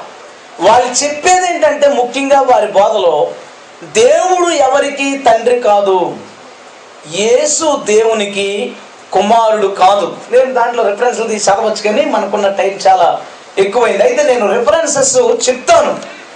దాని ప్రతిదాన్ని మీరు రాసుకోండి. ఈ గ్రంథం గురించి నేను చెప్తాను. వారి యొక్క మత గ్రంథం పేరు ఖురాన్. దానిని మహమ్మద్ అనే ప్రవక్త అల్లా ద్వారా రాశాడు అని వారి నమ్మకం. వీళ్ళకి చాలా క్రిస్టియన్ ఛానల్స్ ఉన్నాయి. మత కేంద్రాలు ఉన్నాయి. విపరీతమైన పుస్తక పరిచర్య ఉంది. చాలా చోట్లకి డిబేట్స్కి వెళ్ళి సంఘాలని గలిబిలి చేసే పరిచర్య కూడా వాళ్ళకు ఉంది ఎదురు తిరిగితే అందులో కొంతమంది పుచ్చకాయలు కోసినట్టు తలకాయలు కోసే ఆ బ్యాచ్ కూడా అందులోనే ఉంది. ఇన్ని రకాల వాళ్ళు ఈ రెండు వందల ఇరవై కోట్ల మందిలో ఉన్న అందరు చెడ్డోళ్ళు కాదు సుమా. అయితే వీళ్ళ యొక్క ప్రధానమైన బోధ అక్కడ వాళ్ళ గ్రంథంలో తొమ్మిది ముప్పై ఆరు నూట ఒకటి పది అరవై ఎనిమిది తొమ్మిది అధ్యాయం ముప్పై వచ్చిన ఆరు అధ్యాయం నూట ఒకటి కురాన్లో అయ్యి రాసుకోండి. పదో అధ్యాయం అరవై ఎనిమిది. ఈ మూడు చోట్ల ఇలా రాయబడుతుంది. ఏమనంటే దేవునికి భార్య లేదు కాబట్టి అతనికి కుమారులు లేరు. దేవునికి కుమారుడు ఉన్నాడు అని ఎవడైతే చెప్తాడో వాడు మోసగాడు. యేసుక్రీస్తు ప్రవక్త అతను దేవుని కుమారుడు కాదు ఎప్పుడు అతను తన తాను దేవుని కుమారుడు అని చెప్పుకోలేదు. అక్కడ నేను చెప్పిన మూడు వచనాలలో తొమ్మిది అధ్యాయం ముప్పై ఆరు అధ్యాయం నూట ఒకటి పదో అధ్యాయం అరవై ఎనిమిది ఆయత్తులలో అక్కడ మూడు ఇంట్లోనూ అక్కడ స్పష్టంగా రాయబడిన సంగతి. దేవునికి దేవునికి కుమారుడు లేడు. ఎందుకు కుమారుడు లేడంటే దేవునికి భార్య లేదు కాబట్టి. వంద? లాజిక్. అంతేగా? భార్య లేనివాడు పిల్లలు ఎలా ఉంటారు అనేది అతని ఉద్దేశం. యేసుక్రీస్తు ఎప్పుడు నేను దేవుని కుమారుడు అని చెప్పుకోలేదు? అతన్ని దేవుని కుమారుడు అని చెప్పేవాడు మోసగాడు. అంటే దేవుణ్ణి తండ్రి అంటలేదండి. మేము దేవునికి దోషులం. నెత్తి మీద క్యాప్ ఎందుకు ఉంటుంది తెలుసా? మీ నెత్తి మీద ఎందుకు ఉంటుంది లేడీస్కి? ఇది దాసత్వానికి గుర్తు. పురుషుడికి మీరు దాసత్వంగా ఉండడానికి గుర్తు. వాళ్ళ స్త్రీ పురుషులకి ఎందుకు క్యాప్ ఉంటుంది అంటే వారు దాసత్వానికి గుర్తు. తమ దేవునికి వారు దాసులు. తమ దేవునికి వారు దాసులు. వారి గ్రంథం చెప్తుంది దేవుడు తండ్రి కాదు యేసుక్రీస్తు కుమారుడు కాదు. మన బైబిల్ చెప్తుంది యోహాన్ రాసిన మొదటి పత్రిక రెండు ఇరవై రెండు. తండ్రిని కుమారుని ఒప్పుకొనని వీడే క్రీస్తు విరోధి క్రీస్తుకి వ్యతిరేకంగా పనిచేసేవాడు. అయితే ఇప్పుడు వీళ్ళు ఏం చేస్తారంటే పెద్ద పెద్ద సభలు పెట్టి టీవీ ఛానల్స్లో మ్యాగజైన్స్లో పత్రికల్లో అన్నిటిలో వారు బైబిల్లోంచి కొన్ని వచనాలు తమ గ్రంథంలోంచి కొన్ని వచనాలు తీసి దేవుడు ఎవరికి తండ్రి కాదని యేసుక్రీస్తు దేవునికి కుమారుడు కాదని మరి క్రీస్తు విరోధం అంటే క్రీస్తుకు వ్యతిరేకంగా పనిచేయాలిగా? క్రీస్తు సిలువ వేయబడలేదని క్రీస్తు దేవుడు కాదని మనుషుల పాపం పోవడానికి యేసుక్రీస్తు రక్తంతో అసలు పని లేదని బోధించడం మొదలుపెట్టారు. ఇది ఇప్పుడు మొదలైంది కాదు ఎప్పుడో మొదలైంది. ఇప్పుడు ఇంకా విస్తృతమై మీకు ఒక విషయం చెప్పనా? అమెరికాలో ప్రతిరోజు రోజుకి ముగ్గురు క్రైస్తవులు ముస్లిమ్స్లో కలుస్తున్నారు. జోక రోజుకి ముగ్గురు క్రైస్తవులు ఆ మతంలో కలుస్తున్నారు. ఎందుకు కారణం? ఇందులో సత్యం లేక కాదు. వారిలో సత్యం లేక. ఈ సత్యాన్ని బైబిల్లో ఉన్న సత్యాన్ని వారి హృదయాల్లో పదిలపరుచుకోలేకపోవడం వలన వారి బోధలకు వీరు మోసపోతున్నారు. ఏం మీరు గమనించలేదా? కూడా కొంతమంది క్రైస్తవులు ఆ మతంలో కలిశారు. బయట వేరే వేరే ప్రాంతాల్లో కూడా వారి మతంలోకి మన వాళ్ళు వెళ్ళిన వి- వెళ్ళిన సందర్భాలు ఉన్నాయి. కొన్ని చోట్ల ఇద్దరు ముగ్గురు పాస్టర్స్ కూడా అందులోకి వెళ్ళిన సందర్భాలు ఉన్నాయి. లేకపోలేదు ఉన్నాయి. మన దాంట్లోకి వాళ్ళు రావడం అంటే లక్షల్లో ఉంది. ఆ సంగతి ఓకే దాన్ని పక్కన పెట్టు. అసత్యంలోంచి సత్యంలోకి కొన్ని లక్షల మంది రావడం పెద్ద గొప్ప సంగతి కాదు. సత్యంలో నుంచి అసత్యంలోకి కొందరు వెళ్ళడం మాత్రం చాలా బాధాకరం. ఉత్తినే జరిగింది అది. ఊరికినా జరిగిందా అది? కాదు కాదు మన దృష్టిలో వారి మతానికి మనం ఇచ్చే విలువ వారి గ్రంథం విషయంలో మనకున్న తలంపులు ఆలోచనలు మనల్ని సత్యము నుంచి తొలగిపోవడానికి కారణాలుగా చేస్తున్నాయి. సత్యం నుంచి తొలగిపోవడానికి అవి కారణాలు అవుతున్నాయి. ఈరోజు మనం అసలు ఈ రెండు వందల ఇరవై కోట్ల మంది మూకుమ్మడిగా క్రైస్తవ్యం మీద దాడి చేస్తున్నారు. ఒకరిద్దరు కాదు. మన మన ఏరియాలో ఒక ఇరవై మంది దుర్బోధకులు ఏవో సాక్షులు అంటే వాళ్ళు వచ్చారనుకోండి ఇరవై మంది ఏవో సాక్షులు ఉన్నారా? కోటి మంది ఏవో సాక్షులు ఉన్నారా? యాభై లక్షల మంది ఫలానా వాళ్ళు ఉన్నారని కంగారు పడతాం. కానీ రెండు వందల ఇరవై కోట్ల మంది క్రీస్తు విరోధులు ఉన్నారు. దాన్ని మనం ఎందుకు లైట్ తీసుకోవాలా? నేను చెప్పే ఆ విషయం అర్థమైంది నీకు? లక్ష మంది యాభై లక్షల మంది ఇరవై లక్షల మంది ఏదో విధంగా సంఘాన్ని మోసగిస్తుంటే మనం అంత సీరియస్గా తీసుకుంటే సంఘంలో ఒకడో ఇద్దరు యజుబేల ఆత్మతో నడిపించబడుతున్న వాళ్ళు ఉంటే సీరియస్గా తీసుకుంటే ఈ భూమి మీద రెండు వందల ఇరవై కోట్ల మంది పైచులకు క్రీస్తుకు విరోధమైన బోధలు చేయవారు. క్రీస్తు విరోధులు పనిచేస్తున్నప్పుడు మనం ఎందుకు దాన్ని తేలిగ్గా తీసుకోవాలి? మనం ఎందుకు అసలు దాని గురించి తెలుసుకోవడం మానేయాలి? మనం దాని గురించి తెలుసుకోకే దేవుడు సంపాదించుకున్న సంఘం కొంత అటువైపుకు వెళ్ళిపోతా ఉంది జారిపోతా ఉంది. రీసెంట్గా మన మన ప్రాంతాల్లో కూడా ఇక్కడ ఉన్న కొంతమంది చర్చెస్కి వాళ్ళు వచ్చి డిబేట్లు చేసి చాలామంది క్రైస్తవుల మనసుల్ని గాయపరిచి చాలామంది క్రైస్తవుల మనసుల్ని గలిబిలు చేసి ఆ డివిడీలను బయట డిస్ట్రిబ్యూట్ చేసి చాలామంది క్రైస్తవులకి అభ్యంతరాలు కలిగించారు. అవి మన మధ్యన జరుగుతున్నాయి మన మధ్య లేనిది కాదు ఇది. మనకి సంబంధించింది కాదు. మనం భయపడిపోయిన రోజులు దాక్కోవాలి. భయపడిపోయిన రోజులు ఆ పేరు ఎత్తకుండా కూర్చోవాలి. భయపడిపోయిన రోజులు దాని గురించి మనం మనం ఎవరిని తిట్టొద్దు. ఎవరిని విమర్శించొద్దు. కానీ మన బైబిల్ని గురించి ఎవరైతే దేవుని వాక్యం గురించి ఎవరైతే మనుషుల్ని మోసరించి పాడు చేస్తూ ఉన్నారో దాని గురించి ఆలోచించాల్సిన అవసరం మనకి ఉంది. క్రీస్తు విరోధి ఆత్మని మనకు అర్థమైంది ఇక్కడ. తండ్రిని కుమారుని ఒప్పుకొనని వీడే క్రీస్తు విరోధి. అయితే వీళ్ళ యొక్క గ్రంథం సంగతి ఏంటి? ఆ గ్రంథంలో రాయబడిన సంగతులు ఏంటి? క్రీస్తు గురించి అక్కడ రాయబడుతుంది. యేసుక్రీస్తుని వారు సిలువ వేయలేదు. సిలువ వేశారని భ్రమపడ్డారు. అతన్ని గాయపరచలేదు. దేవుడు అతన్ని తీసుకువెళ్ళిపోయాడు. వారి గ్రంథంలో రాయబడిన సంగతి ఇది నాలుగో అధ్యాయం నూట యాభై ఏడు నూట యాభై ఎనిమిది ఆయుతులలో. నాలుగో అధ్యాయం నూట యాభై ఏడు నూట యాభై ఎనిమిది వచ్చిన అందం. రాసుకోండి రాసుకోగలిగిన వాళ్ళు వారి గ్రంథంలో ఆ ఆ- అక్కడ స్పష్టంగా రాయబడుతుంది ఈయన సిలువ వేయబడలేదు. ఇతన్ని సిలువ వేసామని భ్రమపడ్డారంటే. అంటే అక్కడ వ్యాఖ్యానం ఏమని చెప్తుందంటే యేసుక్రీస్తుని సిలువ వేయడానికి పట్టుకునేటప్పటికి దేవుడు అతన్ని తీసుకెళ్ళిపోతే అతని పోలికలో ఇంచుమించు దగ్గరలో ఉన్న వ్యక్తిని ఎవరినో తీసుకుని అతన్ని తీసుకెళ్ళిపోయి సిలువ వేసి చంపేవారు తప్ప క్రీస్తుని సిలువ వేయలేదు అనేది వాళ్ళు చెప్పే లాజిక్ వాళ్ళ లాజిక్ అంటే మ్యాజిక్లు అంటాం. వాళ్ళ లాజిక్లు అంటే అంత చాలా చాలా ఆలోచనాత్మకంగా మోసపూరితంగా కనబడతాయి కానీ జాగ్రత్తగా మనం ఆలోచించుకుంటే సత్యం అన్నిటికీ సమాధానం చెప్పగలదు. స్తోత్రం చెప్దాం ఒకసారి. హల్లెలూయా. అది మనలో ఉంటే మనం ఎవరికైనా సమాధానం చెప్పడానికి సులువుగా ఉంటది. అయితే వా అలా రాయబడిన ఆ మాటల్ని మనం ఎంతవరకు నమ్మచ్చు? బైబిల్ మనం ఎందుకు నమ్ముతున్నాం దేవుడు దాన్ని రాయించాడు. దానిలో సైన్స్ పక్కన అది గెలుస్తుంది. చరిత్ర పక్కన పెడితే అది గెలుస్తుంది సమాజం పక్కన పెడితే అది గెలుస్తుంది. అందులో చెప్పబడిన ఏ మాట? ఇది తప్పిదము అని నిరూపించబడలేదు. ప్రభు ఏదైతే చేస్తానని చెప్పాడో అవన్నీ ప్రవచనాలన్నీ మన ఎదుట కల్లారా జరుగుతూ బైబిల్లో చెప్పిన ప్రతి మాట మన ఎదుట నెరవేర్చబడుతూ ఉన్నందుకు ఇది సత్యము అని మన దగ్గర రూఢీపరచబడింది. హల్లెలూయా. ఇప్పుడు ఆ గ్రంథాన్ని కూడా పరిశీలిస్తే అది కూడా సత్యం అంటే అప్పుడు మనం బుర్ర పట్టుకోవాలి. ఇది సత్యమే దీంట్లో సిలువ వేయబడ్డని ఉంది.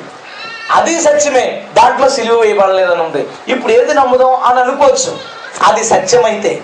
అది కనుక సైన్స్ దగ్గర కానీ చరిత్ర దగ్గర కానీ మరి ఏ ఇతర విషయాల దగ్గర కానీ నిలబడలేకపోతే అది సమాజం దగ్గర నిలబడలేకపోతే అప్పుడు మనం దాన్ని పట్టించుకునక్కర్లా. ఆ విషయాన్ని మనం వివరించుకునక్కర్లేదు. వీళ్ళ పెద్ద ట్రిక్ ఏంటంటే వీళ్ళు చేసే పని అంతా ఎలా ఉంటుందంటే ఎప్పుడు వచ్చినా మీ బైబిల్లో అక్కడ ఇది ఉంది. మీ బైబిల్లో తప్పు ఉంది. మీ బైబిలే యేసుప్రభు దేవుడు గారని చెప్తుంది తెలుసా? మీ బైబిలే మీ బైబిలే మీ బైబిలే తప్ప మా గ్రంథం ఇలా చెప్తుంది? మా గ్రంథంలో ఇలా ఉంది? అని ఎత్తరు ఎందుకో ఎప్పుడైనా ఆలోచించా? మన డిబేట్స్లో కూడా వాళ్ళు బైబిల్ నుంచి మాట్లాడతారు. మనోళ్ళు బైబిల్ నుంచి మాట్లాడతారు వాళ్ళు ఏదో మెలికి తిప్పుతారు మనోళ్ళు సైలెంట్గా తల ఉంచుకుంటారు వెళ్ళిపోతారు. ఎంతకీ వాళ్ళ గ్రంథాన్ని ఎందుకు టచ్ చేయలేదు వాళ్ళు? వాళ్ళ గ్రంథాన్ని మనం ఎందుకు టచ్ చేయలేదు? అదే చెప్తున్నా. ఏది సత్యమో ఏది అసత్యమో మనం తేల్చుకుంటే దేని మాట నమ్మాలో దేని మాట అసలు పట్టించుకోకూడదో మనకి అర్థమవుతుంది. ఇప్పుడు ఈ గ్రంథం ఆవిష్కరణ ఎలా జరిగిందంటే యేసుక్రీస్తు చనిపోయిన ఒక ఐదు వందల యాభై సంవత్సరాల పైన క్రీస్తు శకం ఆరు వందల పదిలో ఈ గ్రంథాన్ని రాసిన ప్రవక్తకి దేవుడు దేవుని దూత అని గాబ్రియేలు కనబడి బైబిల్ గురించి కొన్ని అదే ప్రవచనాలు కొన్ని కొన్ని విషయాలు చెప్తే వాటిని రాసినట్టుగా ఆయన చెప్పాడు. కొంచెం చరిత్రలో కొంచెం ముందుకెళ్తే ఈ ప్రవక్త గారి జీవితంలో కొంచెం వెనక్కి వెళితే ఇతను చిన్నప్పుడు పుట్టిన తల్లి చనిపోయింది ఎదుగుతుండగా తండ్రి చనిపోయాడు. ఆ తర్వాత వాళ్ళ మేనమామ దగ్గర ఆయన పెరిగాడు బిజినెస్ చేస్తూ సిరియా వెళ్ళాడు. అరబ్బులు ఉండబడిన సిరియా వెళ్ళాడు. సిరియాలో ఈయన అక్కడికి వెళ్ళేసరికి సిరియా అంతా క్రిస్టియానిటీ. ఇప్పుడు కాదు ఇప్పుడు అందరం చంపారు చాలా మంది సిరియా అంతా క్రిస్టియానిటీ. ఆ సిరియాలో క్రిస్టియన్స్ అని చూశాడు. ఈ అరబ్బులు ఏం చేసేవారంటే వీళ్ళ మతం ఏం చేసేదంటే కాబా అనే ప్రాంతంలో మూడు వందల అరవై విగ్రహాలను పెట్టుకుని వాటిని ఆరాధించేవారు. వీటన్నిటికీ మెయిన్ దేవుడు ఎవరంటే చంద్రుడు. అల్ ఇలా అంటారు దాన్ని. చంద్రుడు మెయిన్ దేవత వాళ్ళకి దేవుడు వాళ్ళకి మిగిలిన మూడు వందల యాభై తొమ్మిది చిన్న చిన్న విగ్రహాలు పెట్టుకుని వాటిని ఆరాధించేవారు. ఈయన కూడా అక్కడ చాలా సార్లు వెళ్ళాడు ఆరాధించాడు.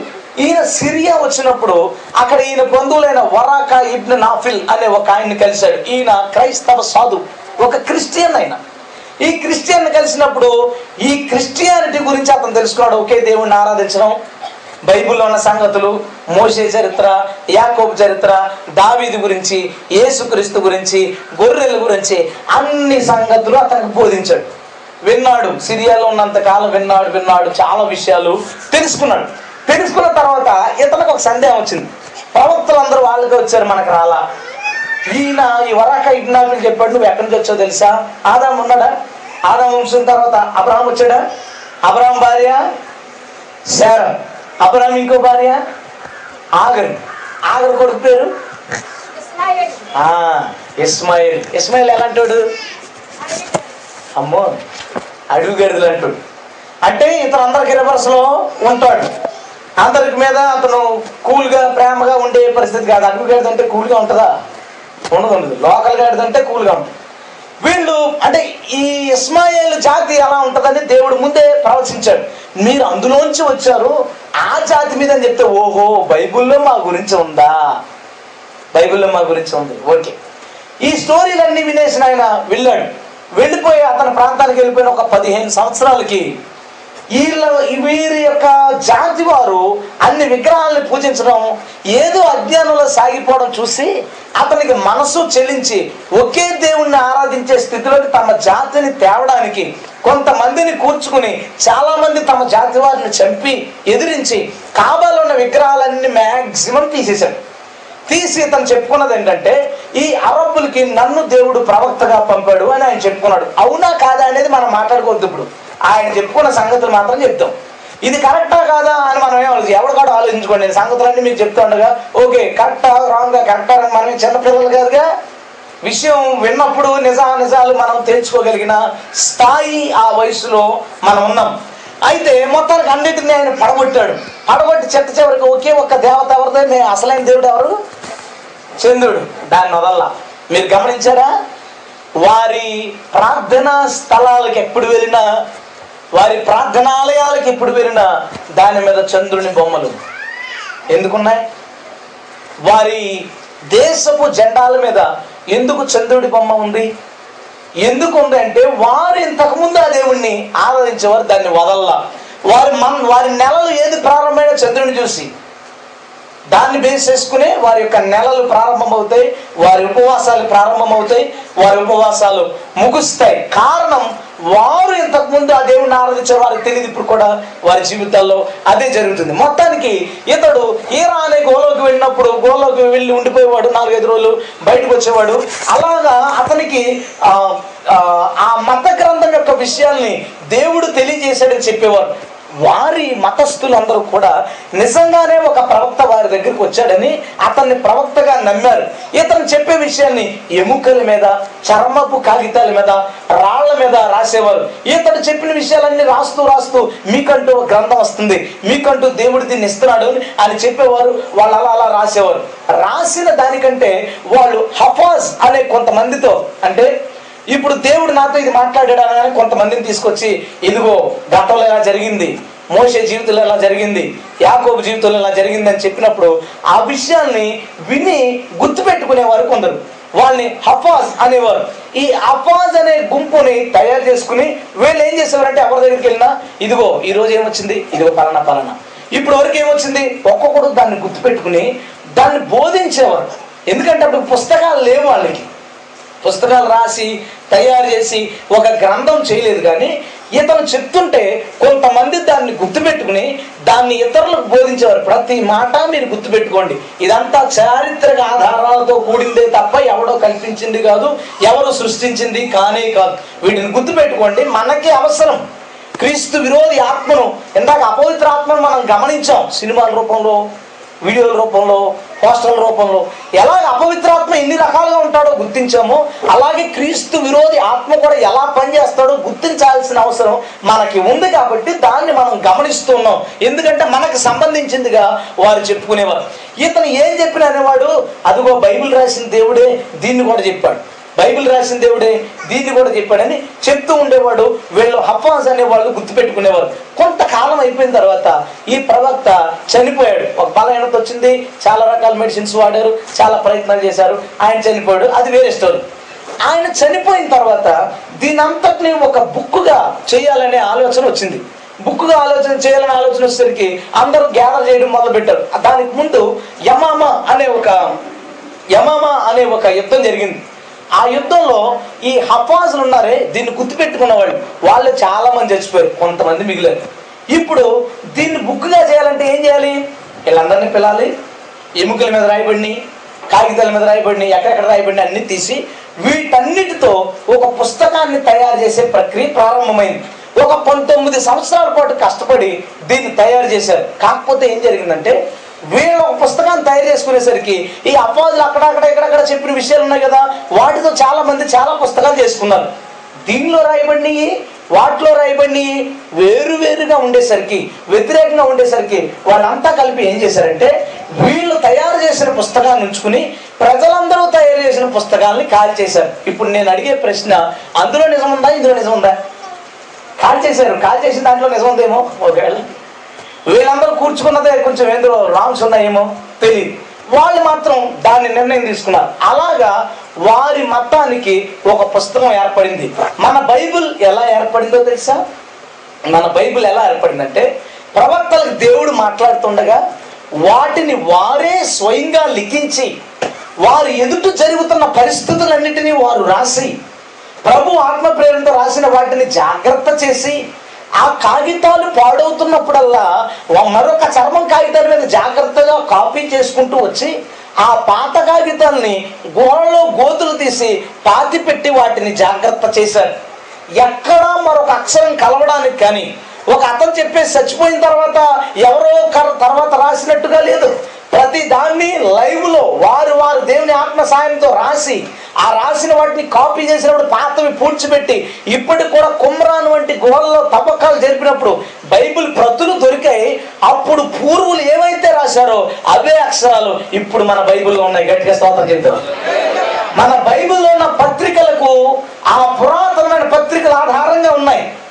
రాయబడిన మనుస్క్రిప్ట్స్ అంటారు వాటిని. అవి ఆధారంగా ఉన్నాయి. కానీ వీరి గ్రంథానికి పురాతన పత్రికలు ఏవీ లేవు.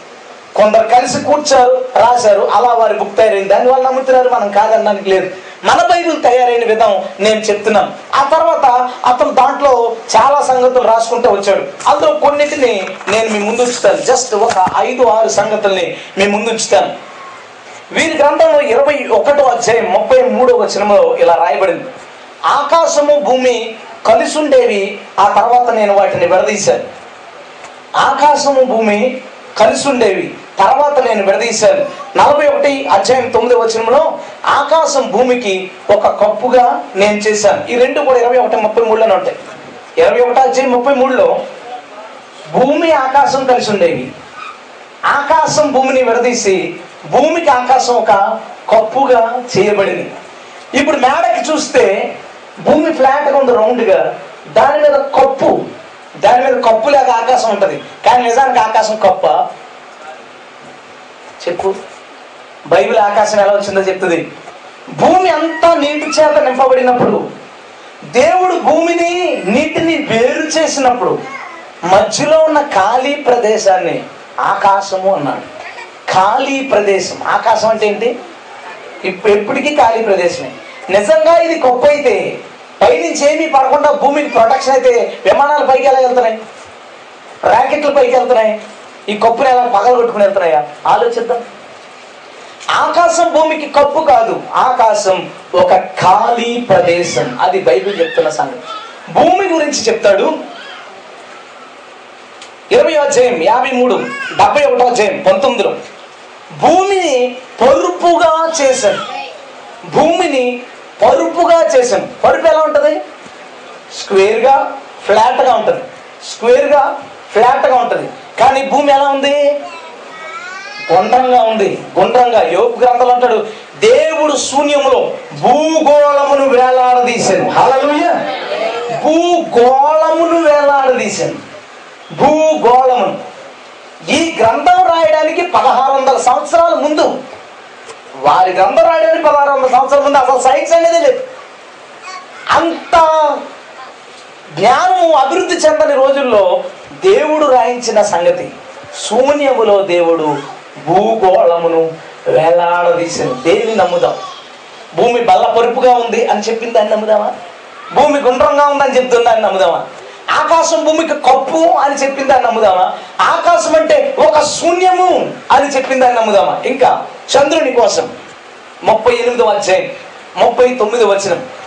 ఖురాన్లో ముప్పై ఎనిమిదో అధ్యాయం ముప్పై తొమ్మిదో వచనం ఇలా రాయబడింది. ఏమనంటే ప్రతి నెల చంద్రుడు మొదట కాంతినిస్తాడు కానీ ఆ తర్వాత ఎండిన ఖర్జూరపు మట్టవలే అవును ఎండిన ఖర్జూరపు మట్ట వలె అవును. ఖర్జూరపు మట్ట అంటే ఏమీ లేదు. మన ఏరియాలో పామాయిల్ చెట్లు చూసారు? పామాయిల్ కొమ్మ ఎండిపోయింది అనుకో ఎలా ఉంటుంది? ఈ షేప్ వంగిపోయి ఈ షేప్ చంద్రుడు నెలపడుపు రోజున ఎలా ఉంటాడు?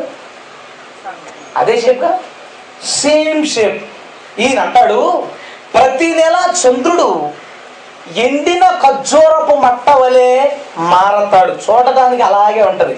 కానీ నిజమేంటి? సూర్యకాంతి చంద్రుడికి ఇటు పక్కన పడింది అనుకో మనకు ఆ పక్క కనబడుతుంది. సూర్యకాంతి ఇంకా కింద పడింది అనుకో సగం ముక్క కనబడతాడు ఇంకా కింద కనబడితే పడితే ఇంకా సగం. బాగా ఎడ్జ్లో పడింది అనుకో సూర్యకాంతి మనకు ఆ ఎడ్జ్ కనబడుతుంది. ఎడ్జ్ కనబడుతుంది. చంద్రుడి షేప్ ఏమైనా మారిందా? చంద్రుడి రూపం ఏమైనా తగ్గుతుందా? నెల నెల దాని ఆకారాల్లో మార్పు ఏమైనా వస్తుందా? నీకు కనబడడానికి మార్పు వస్తుంది. నీ కంటికి చూడడానికి మార్పు వస్తుంది కానీ దానిలో ఏ మార్పు లేదు. బైబిల్ అంతట్లో అంటది చంద్రుడిని రాత్రిని ఎలడానికి వెలుగునివ్వడానికి ఋతువుల్ని తెలపడానికి దేవుడు చేశాడని రాయబడింది కానీ ఎట్టి పరిస్థితుల్లో చంద్రుడిని చంద్రుడు కాంతినిస్తాడని కానీ చంద్రుడు ఆకారం మార్తాడు కూడా రాయబడలేదు. ఇంకా ఏజ్కేల్లో మాట ఉంటుంది ముప్పై రెండు అనుకుంటా. ఒకసారి చూ చూద్దామా? ఏజ్కేల్ గ్రంథం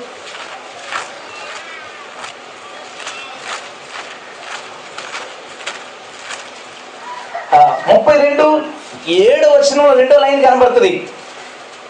సూర్యుణ్ణి మబ్బు చేత కప్పెదను చంద్రుడు వెన్నెల కాయకపోను మరలా సూర్యుణ్ణి మబ్బు చేత కప్పెదను చంద్రుడు వెన్నెల కాయకపోను సూర్యుడిని కనుక కప్పితే చంద్రుడి నుంచి వెన్నెల రాదంట ఎలా చెప్పాడండి. ఏజ్కి వెళ్ళాను సైంటిస్టా? రాకెట్ వేసుకుని ఎక్కడికైనా వెళ్ళాడా? సూర్యుని ద్వారానే వెన్నెల లైటింగ్ చంద్రుడు వెన్నెలు ఇస్తున్నాడని బైబుల్ చెప్తుంది. దాని షేపులు మారుతాయి రూపులు మారుతాయి అని చెప్పలా. బైబుల్ చెప్తున్న సంగతి ఏంటంటే సూర్యుడి కాంతి ఏడు రెట్లగును అప్పుడు చంద్రుడు వెన్నెల ఏడు రెట్లగును. అంటే సూర్యుడి కాంతి పెరిగితే చంద్రుడి కాంతి పెరుగుతుంది. సూర్యుడు చీకటవును చంద్రుడి రూపంలో చంద్రుడి కలర్లో మార్పు వస్తుందని రాయబడింది. సూర్యుడిని మబ్బు చేత కప్పెదను. అప్పుడు చంద్రుడు వెన్నెల కాయకపోను ఎప్పుడైతే సూర్యుడి నుంచి వెలుగు రాదో అప్పుడు చంద్రుడి నుంచి వెన్నెల రాదని మన బైబిల్ చెప్తుంది. దేన్ని నమ్ముదాం?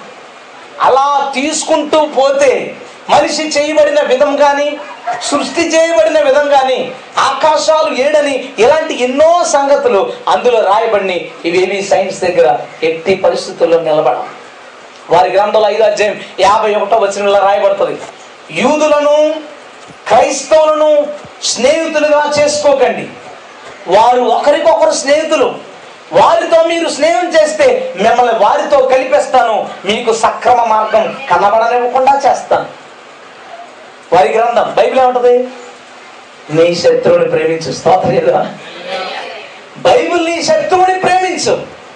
కానీ వారి గ్రంథం చెప్తున్నది క్రైస్తవులతో యూదులతో స్నేహం చేయకు. ఒకవేళ చేస్తే నీకు కూడా రుజు మార్గం కనబడకుండా మూసివేస్తాను. మన దేవుడు శాంతి ప్రదాత ప్రేమమయుడు నూతన నిబంధన అంతా నీ శత్రువు మేలు కోసం ప్రార్థన చేయి. నిన్ను దూషిస్తే తిరిగి దూషించగా వారిని వారిని దీవించు.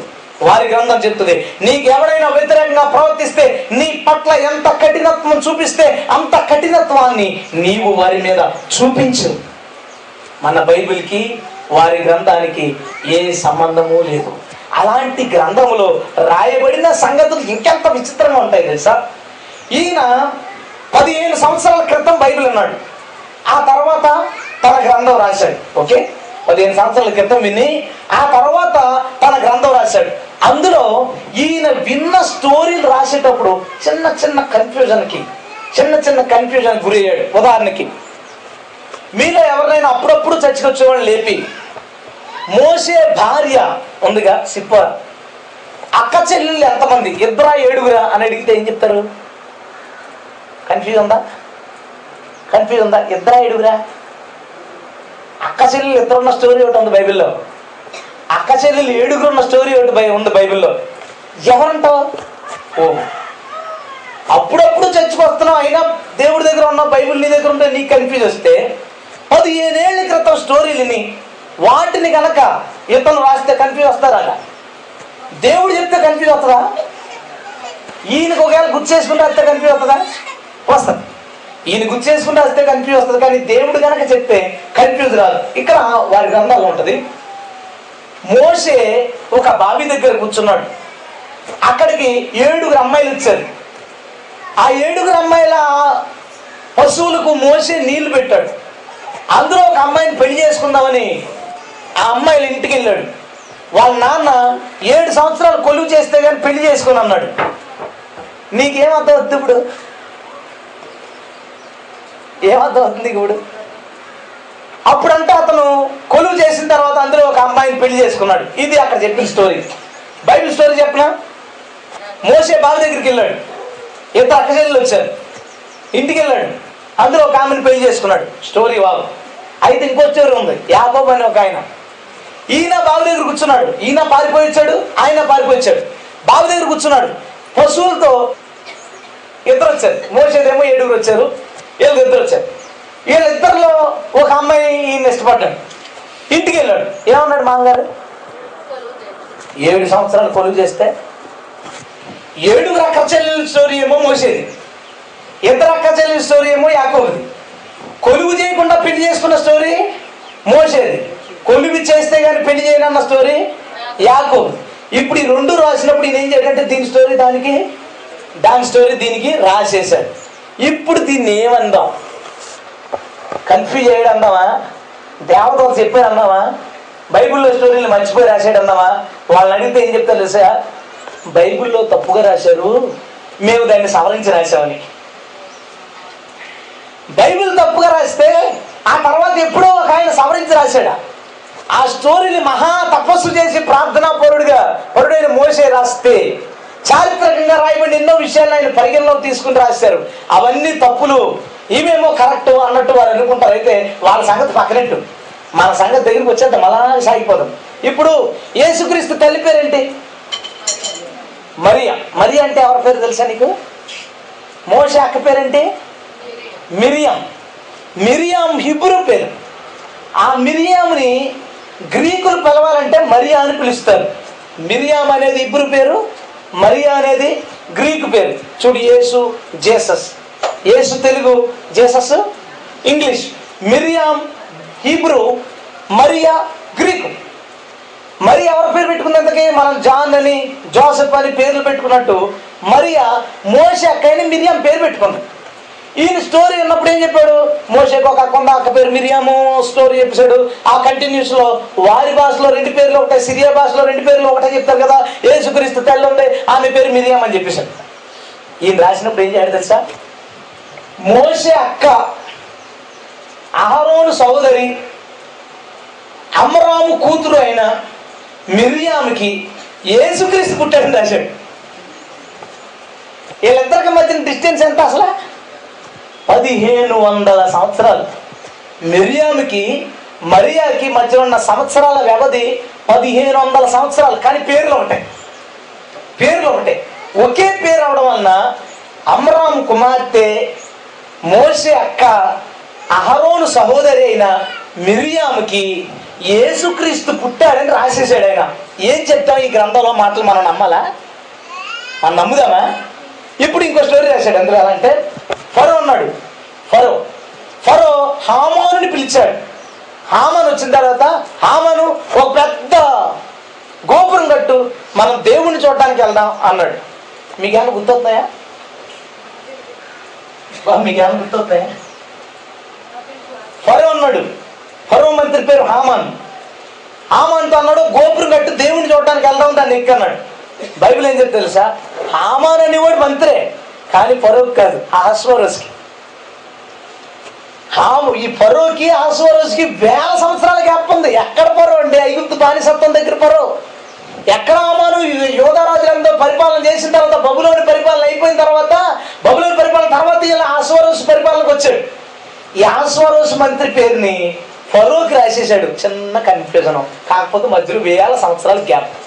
ఆ తర్వాత పెద్ద గోపురం కట్టయ్యా దేవుని చూడటానికి వెళ్దాం. ఈ డైలాగ్ ఎవరిదే? నిమ్రోద్ది.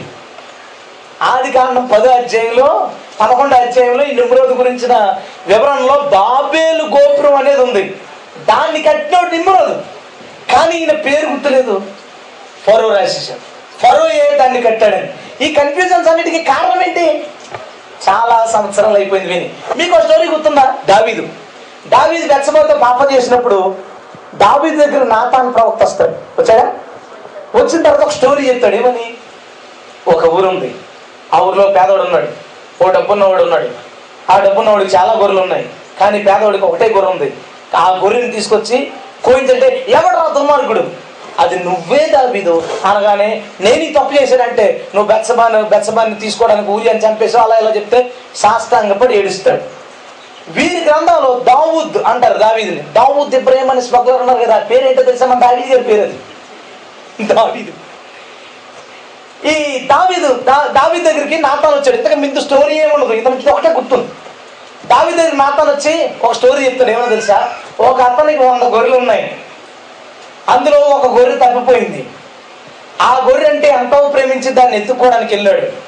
ఒక అతను తొంభై తొమ్మిది గొర్రెలు వదిలేసి ఈ తప్పిపోయిన ఒక గొర్రెని చంపేశాడు. అనగానే దావీది ఆటం మొదలెట్టాడంట ఏడ్చి నన్ను క్షమించానంట ఎందుకు ఏడ్చా? ఎందుకు ఏడ్చాడు అక్కడ రాయబడలేదు. గుర్తులేదు. ఎందుకు తొంభై తొమ్మిది గొర్రెలు ఒక గొర్రె తప్పిపోయిన స్టోరీ ఎక్కడదే?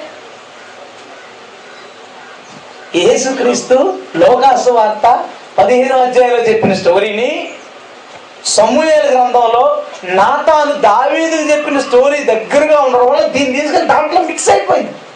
అలాంటి కన్ఫ్యూజన్లు పది ఉన్నాయి దానిలో.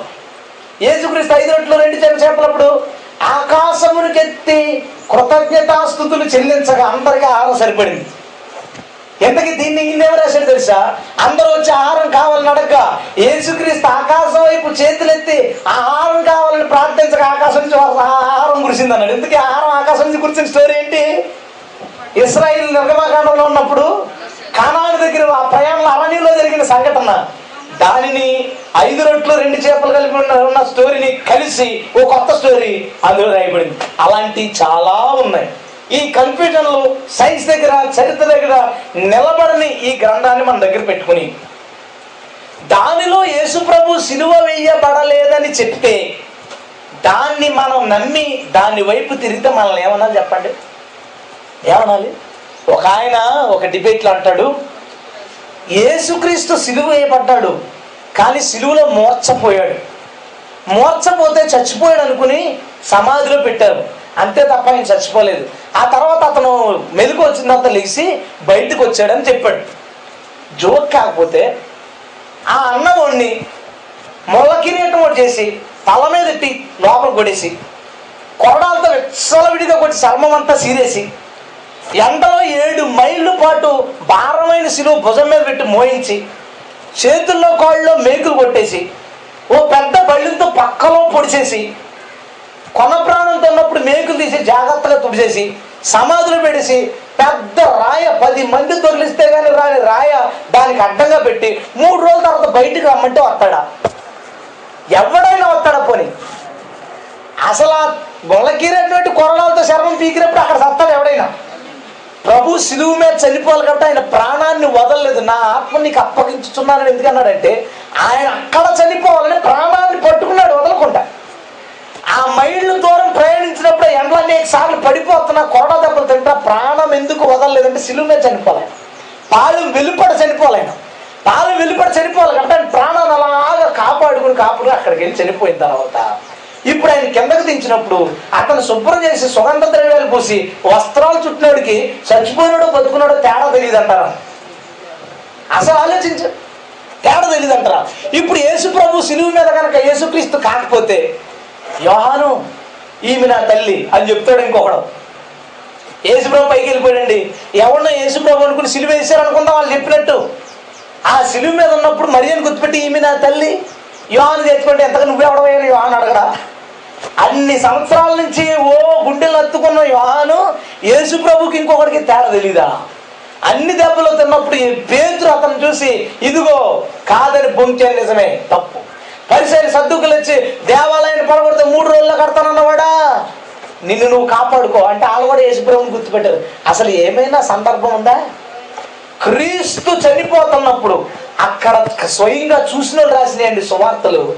అది జరిగిపోయిన ఆరు వందల ఏళ్ళకి ఒక అతను వచ్చి అంతంత కన్ఫ్యూజన్ కన్ఫ్యూజన్ చేసి ఏదేదో సూర్యుడి గురించి చంద్రుడి గురించి భూమి గురించి రాసేసి ఆ మధ్యలో యేసుక్రీస్తు దేవుని కుమారుడు కాదని యేసుక్రీస్తు సిలువ వేయబడలేదని చెప్తే దాన్ని క్రైస్తవులు నమ్మడం అంత దౌర్భాగ్యం కోట్లేదు అలాంటి వాళ్ళు తీసుకొచ్చి మన చర్చిలో నిలబెట్టి వాళ్ళతో ప్రసంగాలు చేయించడం అంటే తెలివి తక్కువ పని కోట్లేదు క్రీస్తు విరోధి ఆత్మచేత నడిపించబడుతున్న వాళ్ళని తీసుకొని మన చర్చిలో ప్రసంగాలు చేయించడం కరెక్టా? కరెక్టా? బైబిల్ అంటది క్రీస్తు బోధను దాటి ముందుకు పోవు ప్రతి వాడు క్రీస్తుకు వ్యతిరేకత. అట్టి వాడికి శుభమని చెప్పవద్దు వాడిని మీ ఇంట చేర్చుకొనవద్దు. ఇంట్లోకి రానీకు అతనికి శుభం అని చెప్పగానే బైబిల్ చెప్తుంటే వీళ్ళు మన చర్చిలకు ఆహ్వానించి బైబిల్ నుంచి ఎక్కడెక్కడో దేవుని వాక్యానికి సంబంధం లేని వాటన్నింటినీ తీసి క్రైస్తవుల మనసులన్నింటినీ కన్ఫ్యూజన్ చేసి అభిప్రాయ భేదాలకు గురి చేసి వాళ్ళు వెళ్ళిపోవడం. ఈ పాస్టర్ ఒక ఆరు వారాలు ఆరు నెలల్లో వాళ్ళు అలా చెప్పారు కానీ ఇంతకీ ఇది వాళ్ళు అలా చెప్పారు ఇంతకీ ఇది ఇవన్నీ వాళ్ళు క్లీన్ చేసేటప్పుడు ఇందులో పది మంది ఐదుగురు పోతారు. క్రీస్తు విరోధి వెనకాల పోతారు. జాగ్రత్త. తెలుగు ఇంగ్లీష్ హిందీ తమిళ భేదం లేకుండా ప్రపంచంలో అన్ని భాషలలోనూ క్రీస్తు విరోధి ఆత్మ పని చేస్తా ఉన్నాడు.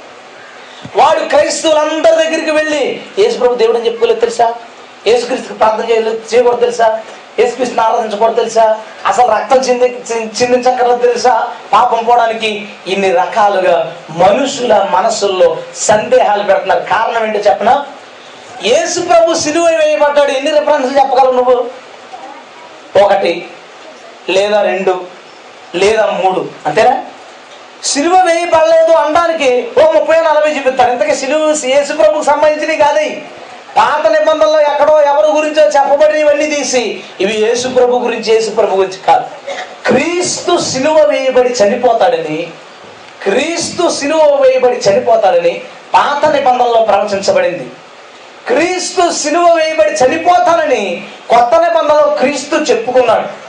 క్రీస్తు సిలువ వెయ్యబడ్డాడని సువార్తల్లో రాయబడింది. క్రీస్తు తిరిగి లేచాడని దేవదూతలు చెప్పారు. యేసుక్రీస్తు చెప్పుకున్నాడు. శిష్యులందరూ ప్రకటించుకున్నాడు దీన్ని కాదనడానికి ఎవరు సరిపోతాడు యేసుక్రీస్తు సిలువ మీద చనిపోతాడని పాత నిబంధనలో ప్రవచించబడింది. కీర్తన గ్రంథం పదహారు వచ్చే పదో వచనం. ఎందుకనగా నీవు నా ఆత్మను పాతాళము విడిచిపెట్టవు. నీ పరిశుద్ధుని నీ పరిశుద్ధుని కుళ్ళు పట్టని దేవుని పరిశుద్ధుడైన యేసు ఇంకెవరు పరిశుద్ధుడే ఉన్నాడు? పరిశుద్ధుడు ఎవరు లేడుగా బైబిల్ ప్రకారము? నీ పరిశుద్ధుని కుళ్ళు పట్టనీయవు యేసుని చనిపోతాడట. ఆయన శరీరం సమాధిలో కుళ్ళిపోకుండా కాయబడుతుంది. ఇక యశ గ్రంథం యాభై మూడో అధ్యాయం. యేసుక్రీస్తు జన్మించడానికి ఏడు వందల సంవత్సరాల ముందు రాయబడింది యశయ గ్రంథం. ఇందాక మనం చూసిన కీర్తన యేసుక్రీస్తుకు వెయ్యి సంవత్సరాల ముందు. ఇంకా చాలా ప్రవచనాలు ఉన్నాయి రిఫరెన్స్లు ఉన్నాయి. అవి వద్దు కానీ రెండేసి రెండేసి చూద్దాం. యాభై మూడో అధ్యాయం. మేము తెలియజేసిన సమాచారం ఎవడు నమ్ముతాడు? అని మొదలు పెట్టాడు ఇక ఈసారి అక్కడి నుంచి క్రీస్తు గురించి. లేత మొక్క వెలను ఎండిన భూమిలో మెలిచిన మొక్క వెలను అతడు ఆయన ఎదుట పెరిగిన క్రీస్తు ఎండిన భూమి వంటి ఈ లోకంలో పాపంతో నిండిన ఈ లోకంలో లేత మొక్క వెళ్ళి పెరిగాడు. అతనికి స్వరూపము సొగసు లేదంట పోగొట్టుకున్నాడు. ఎలాగా? మనం అతన్ని చూసి అపేక్షించినట్లుగా అతని ఎందుకు స్వరూపము లేదు. అతడు తృణీకరించబడిన వాడును ఆయన. మనుషుల వలన విసర్జించబడ్డాడు. క్రీస్తుని సిలువ వేయండి సిలువ వేయండి అని అతన్ని అందరూ తృణీకరించారు. ఇంకా మనుషుల వలన విసర్జించబడిన వాడును వ్యసనాకాంతునిగాను వ్యాధిని అనుభవించిన వానిగాను మనుషులు చూడనల్లని వానిగాను ఉండే అంత అంతే అందగాడు ప్రభు అయిన క్రీస్తు. ఆయన మానవుల బాధలు వ్యాధులు అన్ని అనుభవించి ఆయన మన దెబ్బలు మన పాపాలకు సంబంధించిన వ్యాధులకు సంబంధించిన దెబ్బలన్నీ భరించి చూడలేని స్థితిలోకి మనుషులు చూసి భరించలేని స్థితిలోకి వెళ్ళిపోయాడు. ఎనిమిది నాలుగు వచ్చిన నిశ్చయముగా అతడు మన రోగములు భరించను మన వ్యసనములు వహించను. ఆయనను మొత్తబడిన వాని గాను దేవుని వల్ల బాధించబడిన వాని గాను శ్రమ నొందిన వాని గాని మనమంతనే ఇచ్చది అతడు మన పాపాలన్నీ భరించాడట. మన వ్యసనాలన్నీ భరించాడట. అన్నీ చేసిన మనమంతా మనమంటే ఇస్రాయేల్ ప్రజలు అతన్ని ఏమని మొట్టబడిన వాడిగా దేవుడు బాధించినట్టుగా శ్రమ నొందిన వాడిగా. ఏమయ్యా నువ్వు తప్పు చేసావు కాబట్టి శిక్షించావు ఒకడు నువ్వు క్రీస్తు అయితే బయటికి రాని హేళన చేసేవాడు అప్పుడు? ఆయన మనందరికీ త్యాగం చేసిన అందరి కోసం అతను అలా చేయబడ్డాడట. అన్నీ జరిగినాయి. మన అతిక్రమను బట్టి అతను గాయపరచబడిను. మన దోషమును బట్టి నలగ ఓ లోక పాపను మోసుకొని పోడు దేవుని గొర్రె పిల్ల మన పాపమును మోసుకొని పోయి గాయపరచబడ్డాడు మన సమాధానార్థమైన శిక్ష అతని మీద పడింది. అతడు పొందిన దెబ్బల చేత మనకి స్వస్థత. మనమందరూ గొర్రెల వల్లే త్రావు తప్పిపోయాం. మనకు నచ్చినట్టు జీవించాం కాబట్టి ఏ హోవా మనందరి దోషమును అతని మీద మోపెన్ అతడు దౌర్జన్యం ఉందాడు బాధించబడిన నోరు తెరవబడలేదు. నోరు తెరవలేదు. వదకు తేబడి గొర్రె పిల్ల. బొచ్చు కత్తించబడి ఎదుట గొర్రెయు మౌనంగా ఉండనట్లు అతడు నోరు తెరవలేదు.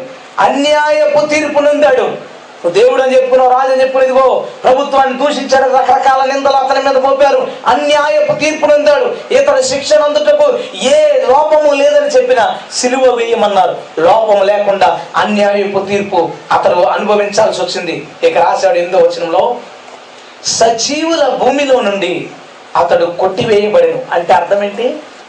చచ్చిపోయాడు. ఏమవుతాడు? సజీవుల భూమిలో నుండి అతను పైన అన్ని ప్రభు కోసమేగా ఇది కూడా అదే. ఆయన చచ్చిపోతాడు. ఆయనను ఎవరికి ఆ సంగతి అర్థమవుద్ది? తొమ్మిది వచనం. అతడు మరణమైనప్పుడు భక్తిహీనులతో అతనికి సమాధి నియమించబడి అతను మరణమైనప్పుడు అతడు చచ్చిపోతాడట. భక్తిహీనులతో సమాధి ఎక్కడ ఉంటుంది ధనవంతుని యొక్క అతడు ఉంచబడిను. ఎక్కడ ఉంటుంది ఆయన సమాధి? ఎంత బాగా రాశాడు. ఒక ఆయన ధనవంతుడు. అతడు చనిపోయిన తర్వాత అందులో పెట్టబడదామని అతడు సమాధి చేయించుకుంటే చీకటి పడిపోతుందని క్రీస్తు యొక్క దేహాన్ని ఆ ధనవంతుని సమాధిలో పెట్టారు. అది ముందే వెయ్యేళ్ళ ముందు ఇక్కడ రాయబడింది. అతని నోట ఏ కపటం లేదు. పది వచ్చిన అతను నల్ల కొట్టడానికి దేవుడికి ఇష్టపడ్డాడంట. ఇక్కడ పదకొండవ వ్యాధులను సారీ ఆ ప- పదవ వచనంలోనే చివరిలో ఏంటంటే అతడు ఉద్దేశం ఎగోవా ఉద్దేశం అతని వల్ల సఫలం ఇందాక ఏమవుతాడని రాయబడింది మరణం అవుతాడు ఇప్పుడు ఏమవుతాడు రాయబడింది అంటే చచ్చిపోయినాడు ఏమవుతాడు బతుకుతాడు. దేవునికి స్తోత్రం. హల్లెలూయా. రాసేసాడు డైరెక్ట్గా ఇంకా చూడండి. అతడు తనకు కలిగిన వేదను చూసి తృప్తి నొందును. నీతిమంతుడైన నా సేవకుడు జనుల దోషను భరించి తనకున్న అనుభవ జ్ఞానం చేత అనేకులను నిర్దోషులుగా చనిపోయి బ్రతికి అనేకులు నిర్దోషులుగా అతను యోహాన్ పత్రికలు రాయబడలేదా? ఆయన ఉత్తరవాది అయి ఉండి మనల్ని అతను నీతిమంతులుగా చేస్తాడు. ఎబ్రి రాసిన పత్రికలో మన ఎదుట యాజకుడు ఉన్నాడు అతను మనల్ని నీతిమంతులుగా చేయను. ఆ మాట కూడా ప్రవచించబడింది ఇక్కడ. పన్నెండు. కావున గొప్పవారితో నేను అతనికి పాలు పంచబెట్టదును గనులతో కలిసి అతను కొలసం వివాహించుకుని అనగా మరణము నొందినట్లు అతడు తన ప్రాణమును ధారపోసెను. అతిక్రమము చేయువారిలో వారిలో ఎంచబడిన వాడే అతిక్రమము చేయువారిలో వారిలో ఎంచబడిను. ఇద్దరు దొంగల మధ్యన అతడు సిలువ వేయబడ్డాడు. అంటే అతను ఏమని ఎంచారు? దొంగగా. ఇద్దరు దొంగల మధ్యన అతన్ని దొంగగా ఎంచి అతిక్రమము చెయ్యి వారి మధ్యన ఒకడిగా ఎంచబడి చనిపోయి దీర్ఘాయుష్మంతుడై అనేకులను పరిశుద్ధులుగా తీర్చుటకు ఉత్తరవాదిగా ఉంటాడని యశ్యా గ్రంథ యాభై మూడు అధ్యాయులు ప్రభుకు స్పష్టంగా రాయబడి దేవునికి స్తోత్రం. హల్లెలూయా. కాబట్టి దీన్ని కాదనేది? క్రీస్తు పుట్టడానికి ముందు ఆయన శ్రమపడి చనిపోయి పునరుద్ధరణవుతాడని రాయబడింది. క్రీస్తు బ్రతికి ఉండగా మత వార్త ఇరవై వచ్చాయి ఇరవై ఎనిమిది. అలాగే మనిషి కుమారుడు పరిచారం చేయించుకుంటూ రాలేదు కానీ పరిచారం చేయుటకును అనేకులకు ప్రతిగా విమోచన క్రయ ధనముగా తన ప్రాణము ఇచ్చుటకు వచ్చను. హాలలోయ ఆయన వచ్చినందుకు చెప్పుకున్నాడు ఆయన? నేను నా ప్రాణం ఇవ్వడానికి వచ్చాను. ఏమన్నాడు? నేను నా ప్రాణం ఇవ్వడానికి వచ్చాను అని చెప్పుకున్నాడు ఆయన. తర్వాత మార్క్ ముప్పై ఒకటి.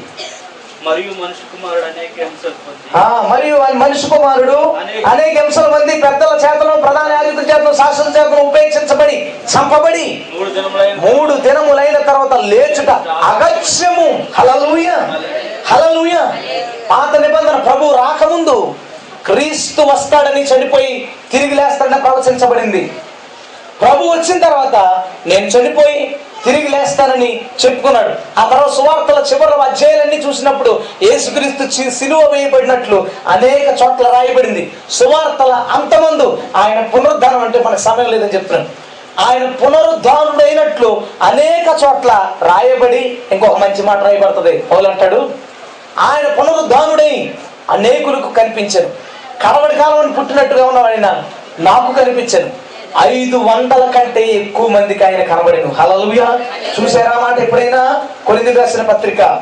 రైట్ ఎవరైనా దాన్ని చూడండి మనం ఇది అయిపోయే లోపు నేను దగ్గర ఫ్రెండ్స్ నేను చూపిస్తాను. ఐదు వందల కంటే ఎక్కువ మందికి ఆయన కనిపించినట్లుగా చాలా స్పష్టంగా రెఫరెన్స్ రాయబడుతుంది. తర్వాత అపోస్తుల కార్యాలు అపోస్తుల కార్యాలు మొదటి అధ్యాయం మూడో వచనంలో ఆయన శ్రమ పడిన నలభై దినముల వరకు వారికి అగపడుచు దేవుని రాజ్యం విషయముచ్చు బోధించుచు అనేక ప్రమాణములను చూపి వారికి తన్ను తాను సజీవునిగా కనపరుచుకునేను.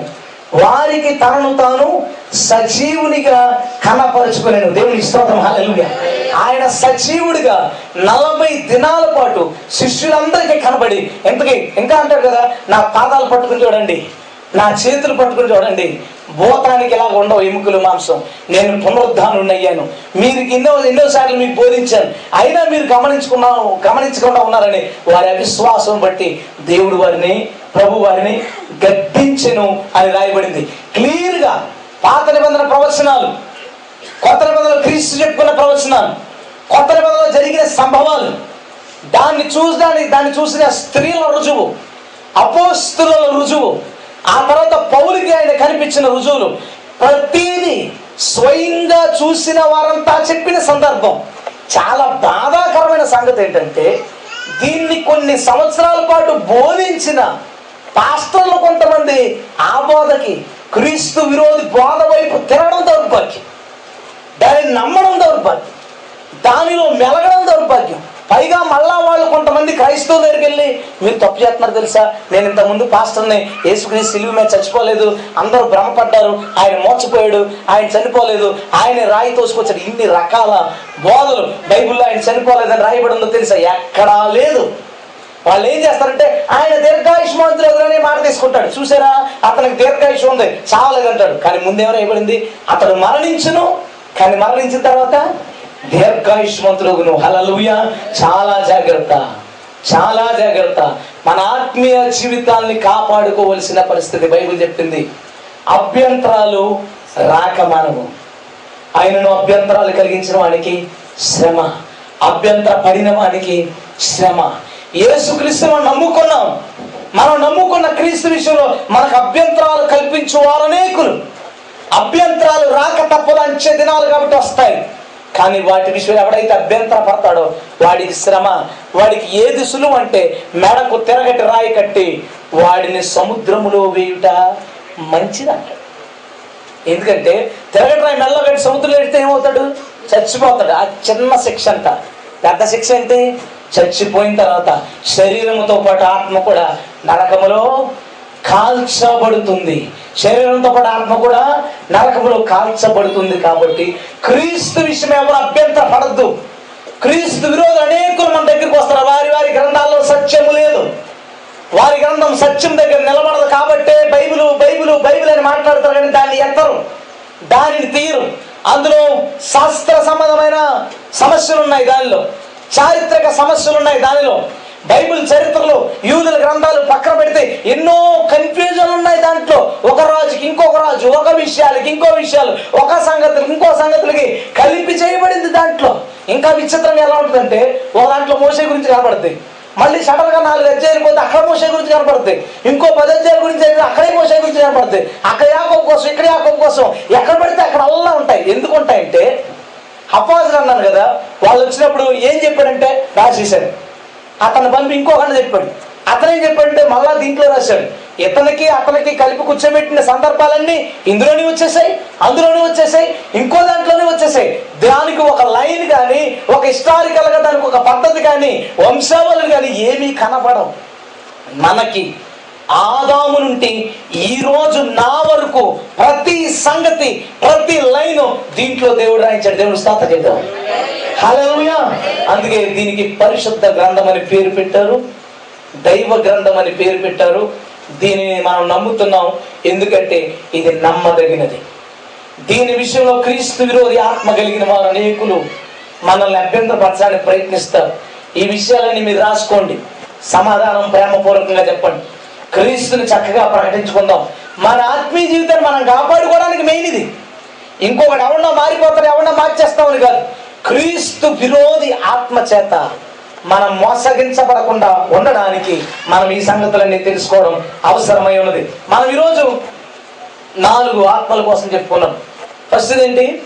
అపవిత్ర ఆత్మ. జాగ్రత్తగా గమనించండి. దాని నుంచి తప్పకుండా అపవిత్రులు పరలోకం వెళ్ళరు. లౌకికాత్మ నిలివేసిన తరం ఉండొద్దు. ఒక రోజు ప్రభులో మిగిలిన రోజు లోకంలో మనం ఉండొద్దు. ఇంటి బస్సు లాంటి జీవితం మనకొద్దు. మూడవది ఎజుబేలు ఆత్మ. ఎజుబేలు ఆత్మ ఆ సేవకులు వ్యతిరేకం జరగవద్దు.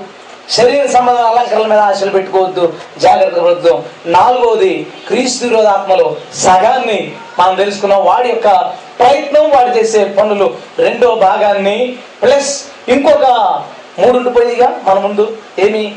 దాస్యపాత్మ బ్రహ్మపరుచాత్మ ప్రీతర్పాత్మ మోసపరచాత్మ ఈ నాలుగింటి కోసం కూడా మనం మధ్యాహ్నం తెలుసుకుందాం. తల వంచని ప్రార్థన చేసుకుందాం.